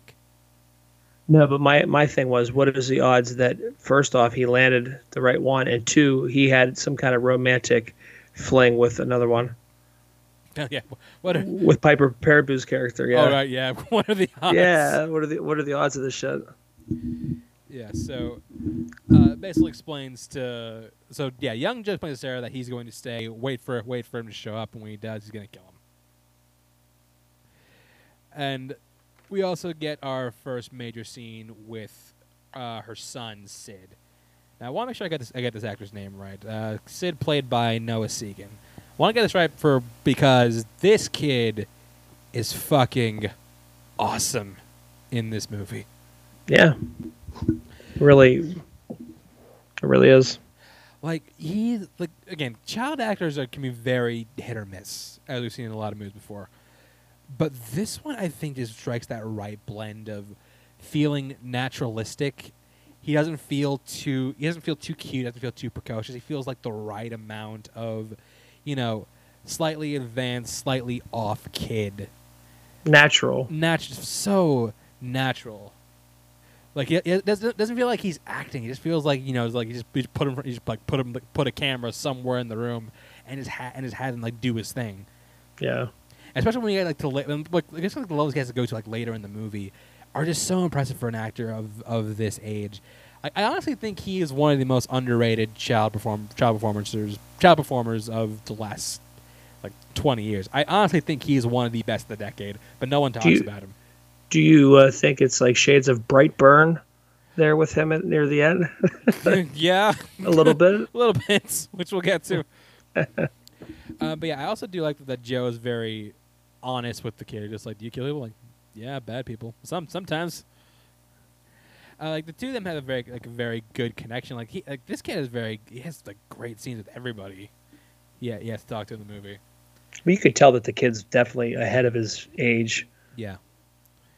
One of the kids like like you know like he's like, ad- ad- advanced in that Yeah. way. But yeah, like again, I ca- I cannot sing this kid's praises enough. Especially because, No, especially because Yeah. like, you know we we didn't really again child actors are just like a hard thing to crack, but the fact that they can get this so right, I think is I think is incredibly impressive. yeah. Uh, they build uh, they it builds like commu- communicators like like frog. Yeah, they croak like so. If they're in need of one another, or they're in need, there's danger or something going on, they'll croak the frog. Yeah, and we see that you know like th- their the two their relationship is a little strained, mostly because uh, the uh, Sid doesn't believe Sarah is his mom because uh, she got pregnant young, left him left him with uh, her sister. His her sister, his her aunt. sis- her yeah. sister died, and so he, and so she had to come and so he had to come back. She had to come back and Yeah, raise the boy.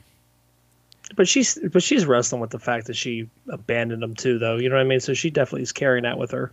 Yeah, we also get that this kid is like not like mentally like mentally not there, and she's like not equipped for it. At least that's what the movie leads you to believe. That's actually that's actually not true, which we find Yeah. out later. Uh, but yeah, the, the again, their two of their scenes are actually like really the two of their scenes together are actually really good. Uh, meanwhile, old Joe is tracking down his next kid, and then, like, like you said, just so happens to be the son of his like shipper girlfriend. What? I mean, yeah, Piper Perabo, man. Yeah, uh, Coyote Ugly's own, man. You, but it doesn't sound Pirate Perabo. Yeah, dude, that's What are the- crazy. what are the odds? I mean, what are the odds that you actually had a romantic relationship with this chick? It's crazy. Yeah. So, uh, one of Abe's men show uh, shows up to the farm to do like a little search through of the place. Jesse. Jesse, yeah. Uh, I do like that the kid like uh, comes in help him escape, helps him escape. Yeah, so you definitely tell there's definitely a bond between the two characters. Exactly. Again, the two, the two of them had like this such like really great rapport. Like where like yeah, and you know again the kid, kid smart is like hey, build, build, build- build these tunnels. We'll like stay here until like he leaves the house and we'll be all good. And that's yeah, that's, that's kind of the sign of uh, Sarah starting to tr- starting to trust Joe a little more. So much so that she used the emergency beacon for you know a little A personal call. emergency. Yeah. Because she was gonna she was going to do it by herself and then she looked over and saw the frog. It's like, huh. Eh, so it's like, eh, why not? It's cute. not as fun. He's cute. I got wood. I got wood that won't quit, Joe. uh, we also learned that Sarah is a TK. Yeah. One of the ten percent. One, yeah, one of the ten percent. Feels more common than ten percent, but okay. When we saw two of the characters now have it, so it's like, yeah, Well, yeah, I, I guess I guess that's I guess that's not really out of the ordinary. no, Yeah. So and that's where like Sarah starts to starts to like realize the truth because like she sees the pictures of the two guys that they're being looked for, and she's like, like it's your like it's your it's you. yeah, And he's like, "Why did you tell? Like, why did you tell me?" And then, I mean, yeah, it makes sense. Like, you you wouldn't reveal that, like, because you know, like, someone's coming to kill your son. Who is it? The older me. Pop. yeah. I said, well, then I could just stop it now. Yeah. Um. but yeah, so she realized like Joe was telling the truth. Like, yeah, you know what? I know that it's you, but I know you're telling the truth when you say you're gonna kill him. And so yeah, that's, that's kind of like the sign of them starting starting starting to trust her trying to trust him. But Jesse was not fooled because he comes back the next day. Yeah, he's like, oh, you got rid of me today, but I'm coming back Coming tomorrow. tomorrow. Surprise, bitch. uh, um, she uh, Jesse sees Sid. He falls down the stairs, but uh, you think that you think that Sarah's uh, running to te- check on Sid, but she's actually running to check on Joe because uh, remember we said that Sid was a special child. Well, he's special in the fact that he is not o- not only is he a TK, he's like a TK turned up to eleven. He is Brightburn, man. I'm telling you. Yeah, uh, you think you think floating a quarter is some cool shit. This guy can explode people. Yeah, and wow, having everything levitate in the air, it's pretty uh, pretty special stuff that he can do. Yeah, so because it's already happened, old Joe now knows that this kid is going to grow up to be the Rainmaker. Yep. And when you realize the reason he was able to take over all the all the gang syndicates is because he is the most powerful TK in existence. Yep. To which now even young Joe starting to question like, shit, should I kill this kid? Because once he learn to control this, we're all fucked. And and you can tell just because how powerful he is. Yeah, but Sarah's like, but, but like you all say like, that's the reason why they live in this like so secluded life because you know they want Sid to. Con- he wants to help Sid. She wants to help Sid learn to control this Yeah. and, they, Basically, and uh, use it for. yeah. She wants to be Sid's moral compass. Is is is, is the thing. Basically, like uh, uh, Martha Kent and and Man of Steel, Basically, yeah. ha- having him like wrestle with his his gift that his gift that he got, but also kind of teaching him how to use it and how how to suppress and how to, you know what I mean? But that, that, that's another great, great thing about Noah Segan is that the fact that like he has to be like you know it's like cute like inventive little kid, but also like convincingly being able to murder you. Yeah.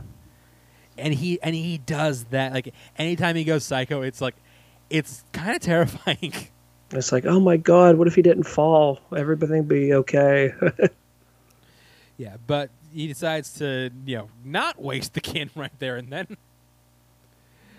uh, but abe's syndicate has old joe but because because kid blue sucks he ends up getting the whole gang killed yeah, because he's such a fuck up. in a scene in which bruce willis kicks so much ass Oh yeah, like probably the most ass he's kicked in a very long time yeah. He goes like Neo on these guys. He really does. Uh, so he he wipes every he wipes everyone out, ironically except Kid Blue, maybe the most useless guy, maybe the most useless member of the gang. And that's probably why, because I mean, he's pretty much harmless. Yeah. So uh, old old Joe uh, heads out to the farm, and he's just like, you know, I know this kid can be dangerous, but you're not. I, I'm not gonna let you kill him. And there's like, this is basically their- their last standoff where just like, shit, all right, I'm trying to reason with you, but Yeah, now, we're, but now, but now we're we, we, we just had to fight. Too bad. It's too bad. Uh, his his right hand is the is like the worst, the worst when it comes to shooting people. yeah. Stormtrooper esque. Yeah, stormtrooper esque. Not only can he not hit the broadside of a barn, but he manages to get like faked out by a cloud of dust, Yeah, and uh, Joe manages to kill Kid Blue. Uh, meanwhile, Sarah and Sid head out. Uh, they're trying. They're trying to run away, but uh, they see old Joe in the middle of the road, and the kid triggers a car crash. Really good car crash, by the way. yeah. I do love. I, mean, do love a good just, truck flip in a movie. Just but he's definitely just like telling Sarah's character to not, because he can shoot, But my thing is, if you if you hit him, like there's, but he just can't control his uh, emotions. Like he's just too like yeah. And but like then like what your heart dropped because like Joe shoots and you see like the kid like move like he's like like like his face just like jack to the, like jerk to the right. Yeah. And you're like, oh my god, they just show a kid get shot in the face. It did. It like grazed his cheek. Yeah. But then like he starts to like flip out again, and his mom is but his before he goes apeshit, his mom is able to just like calm him down. And Yeah. I, I really love again. I, I I cannot say enough how much I love noticing like the way he goes from like anger, just like being like really sad about it, like the, the way he just goes like like a little crying face. He's, he's just such an adorable little future psycho. Well, yeah, especially with Emily Blunt, you know, Sarah's character says, "Mommy loves you," and like just basically being there, trying to just calm down your your your child who's like really just wrestling with so much you know emotions. Yeah, so uh, Sid is running away. Sarah's standing away to protect him. And that's when Joe starts to realize something. You see, earlier in the movie, we they said that Rainma- no one knows who Rainmaker is or really how he got started. Uh, but there's a story about how like he potentially got his mom got uh, essentially watched his mom get shot, and that's when he realizes that oh shit, I am literally in this kid this the Rainmaker's origin story.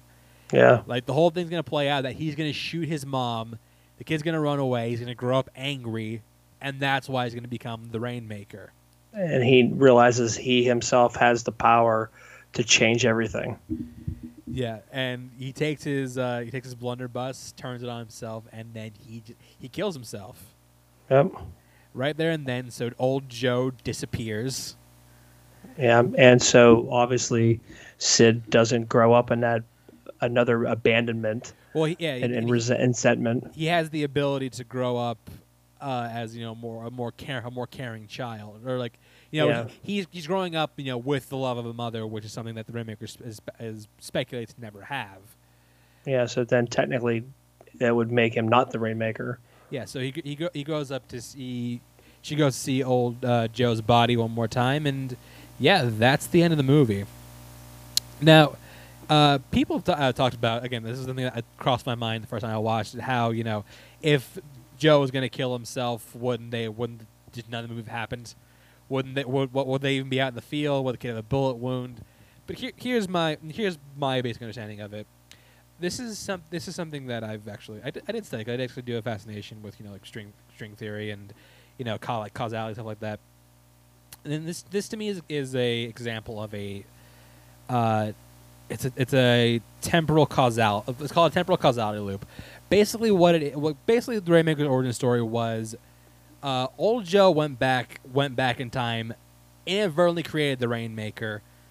Then the Rainmaker sent Joe back so he can be created, kind of like kind of like in the Terminator. The, ter- Yeah. like, the, the Terminator was sent like Terminator was sent back. Skyrim was sent back so that way he can he can you know conceive John Connor. Uh, so that way John Connor can go can go back and the Terminator can get sent back to stop him. Not knowing that if the if Skynet never said anything back, John Connor never been created in the first place. So here's the thing: this this whole this whole thing is it like it's like a Looper. It's a circle. This whole, this whole thing just keeps it just keeps going and going. The Yeah. only it only changed. It on, the only it only went a different direction when Joe decided to break the loop. When he decided to take you know make a, make a different decision, do something different, and then just like break the chain so that none of the events that could that were going to transpire in the future happen, happened at all. Potentially happened at all. Yeah. So yeah, that's my take on Looper. Ru- Russell, uh, final thoughts on Looper? Yeah, just I mean, it, again, ten years uh, out of having to see this, and uh, just an enjoyable film. Um, it definitely gets you to think. Uh, that's the other thing I noticed about this movie. Um, I remember being confused uh, ten years ago, um, but it, it when you it's one of those ones you have to sit down and you have to let it stew after you watch. You know what I mean? Let it marinate. Let it let, think about it for a little bit, and it, it does kind of make sense once you do that. You know what I mean? I think it's it definitely requires a couple different showings. I, I think to to fully grasp. You know what I mean? To fully get it. But uh, overall, great performances from obviously jo- Joseph Gordon-Levitt. Uh, Bruce Willis really comes in and actually cares. Emily Blunt's fantastic. Um, Yeah, and Rian Johnson just directs a really good film. Um, I just, I overall just it, it, it's paced fine. Everything is, it's just, it's just long enough, and I just everything comes together in it. I think it's just a, a really good film. Yeah, no, uh, I agree. I think that this is, movie is fantastic. I think it definitely holds up. I think it's also impeccably paced. Like, I think it's like the perfect length and the Yeah. perfect. I think it's like like paced perfectly. Like I said, uh, fantastic performances. I also do love like the idea, just like the con, the way the concept of time travel is executed here, because we Yeah. don't see like a lot of a lot of it done like this in a movie, where like you know he's like subverting so many things and like trying so many new concepts, trying uh, like flipping so many things on its head, like like he tends to do with everything he does. Uh, I think Rian Johnson's a br- brilliant filmmaker, and like I said, like if if you think about it, like you can pick a soundtrack apart, but it's kind of it's kind of the point to where like you know it, it makes sense in the concept is going like the the whole like temporal causality loop, which is like a big part of this. Um, but like the movie is so good that like you almost it, like again, all movies have plot holes. I think the I think the defining characteristic of is of, of it is can a movie make you forget? Can it make you forget if something is not quite right or a little off, or something doesn't make sense like in the, in the moment? And I think if if your movie is good, people will give you those passes. I think this is a perfect example of that. Oh yeah, I mean, do we watch Home Alone every Christmas? Yeah, Yes. I mean, again, if if the movie can make you forget that, then it's it's a good film. Absolutely, I think this, this this does that. It makes you forget about all like you know some little paradoxes or some little like things that are off uh, with with with the movie. That it just yeah it it just works on all, on so many. I think on every level. It was one, it was one of my favorites the year it came out, and uh, yeah, still stands up for still stands stands to me as one of the best from the 2012. Yeah, I uh, don't know what I had for that year, but I don't think I didn't have that. Um, man, uh, let's see what I had for 2012. 2012, I had re- I had was a really- Skyfall. It's a really good year for movies. I had Skyfall for my 2012. That was a, that- that- that's a great that's a great movie too. That was definitely my top ten. Yeah. Uh, but yeah, it's gonna do it for us here. Uh, Russell, you got our, plug, our plugs before we head out. yeah, you guys can find us Notorious by Chance, the Facebook group. Uh, we have a good little dandy uh, this coming week for a uh, poll. Um, you guys can also find us uh, Notorious by Chance at YouTube. Yeah, I have my Twitter Instagram at Chance Wars underscore ninety one. Check out the Movie Schmoedown. Our uh, new season, season nine reboot, is going to be premiering uh, this coming March. I'm very excited to get back in the ring. And uh, yeah, it's going to do it for us here. Thank you for listening, and we'll see you next week uh, for a, uh fun little uh, fun little detour, another filmmaker-driven week. You're welcome. Thank you. Uh, thank you for listening, we'll see you next time.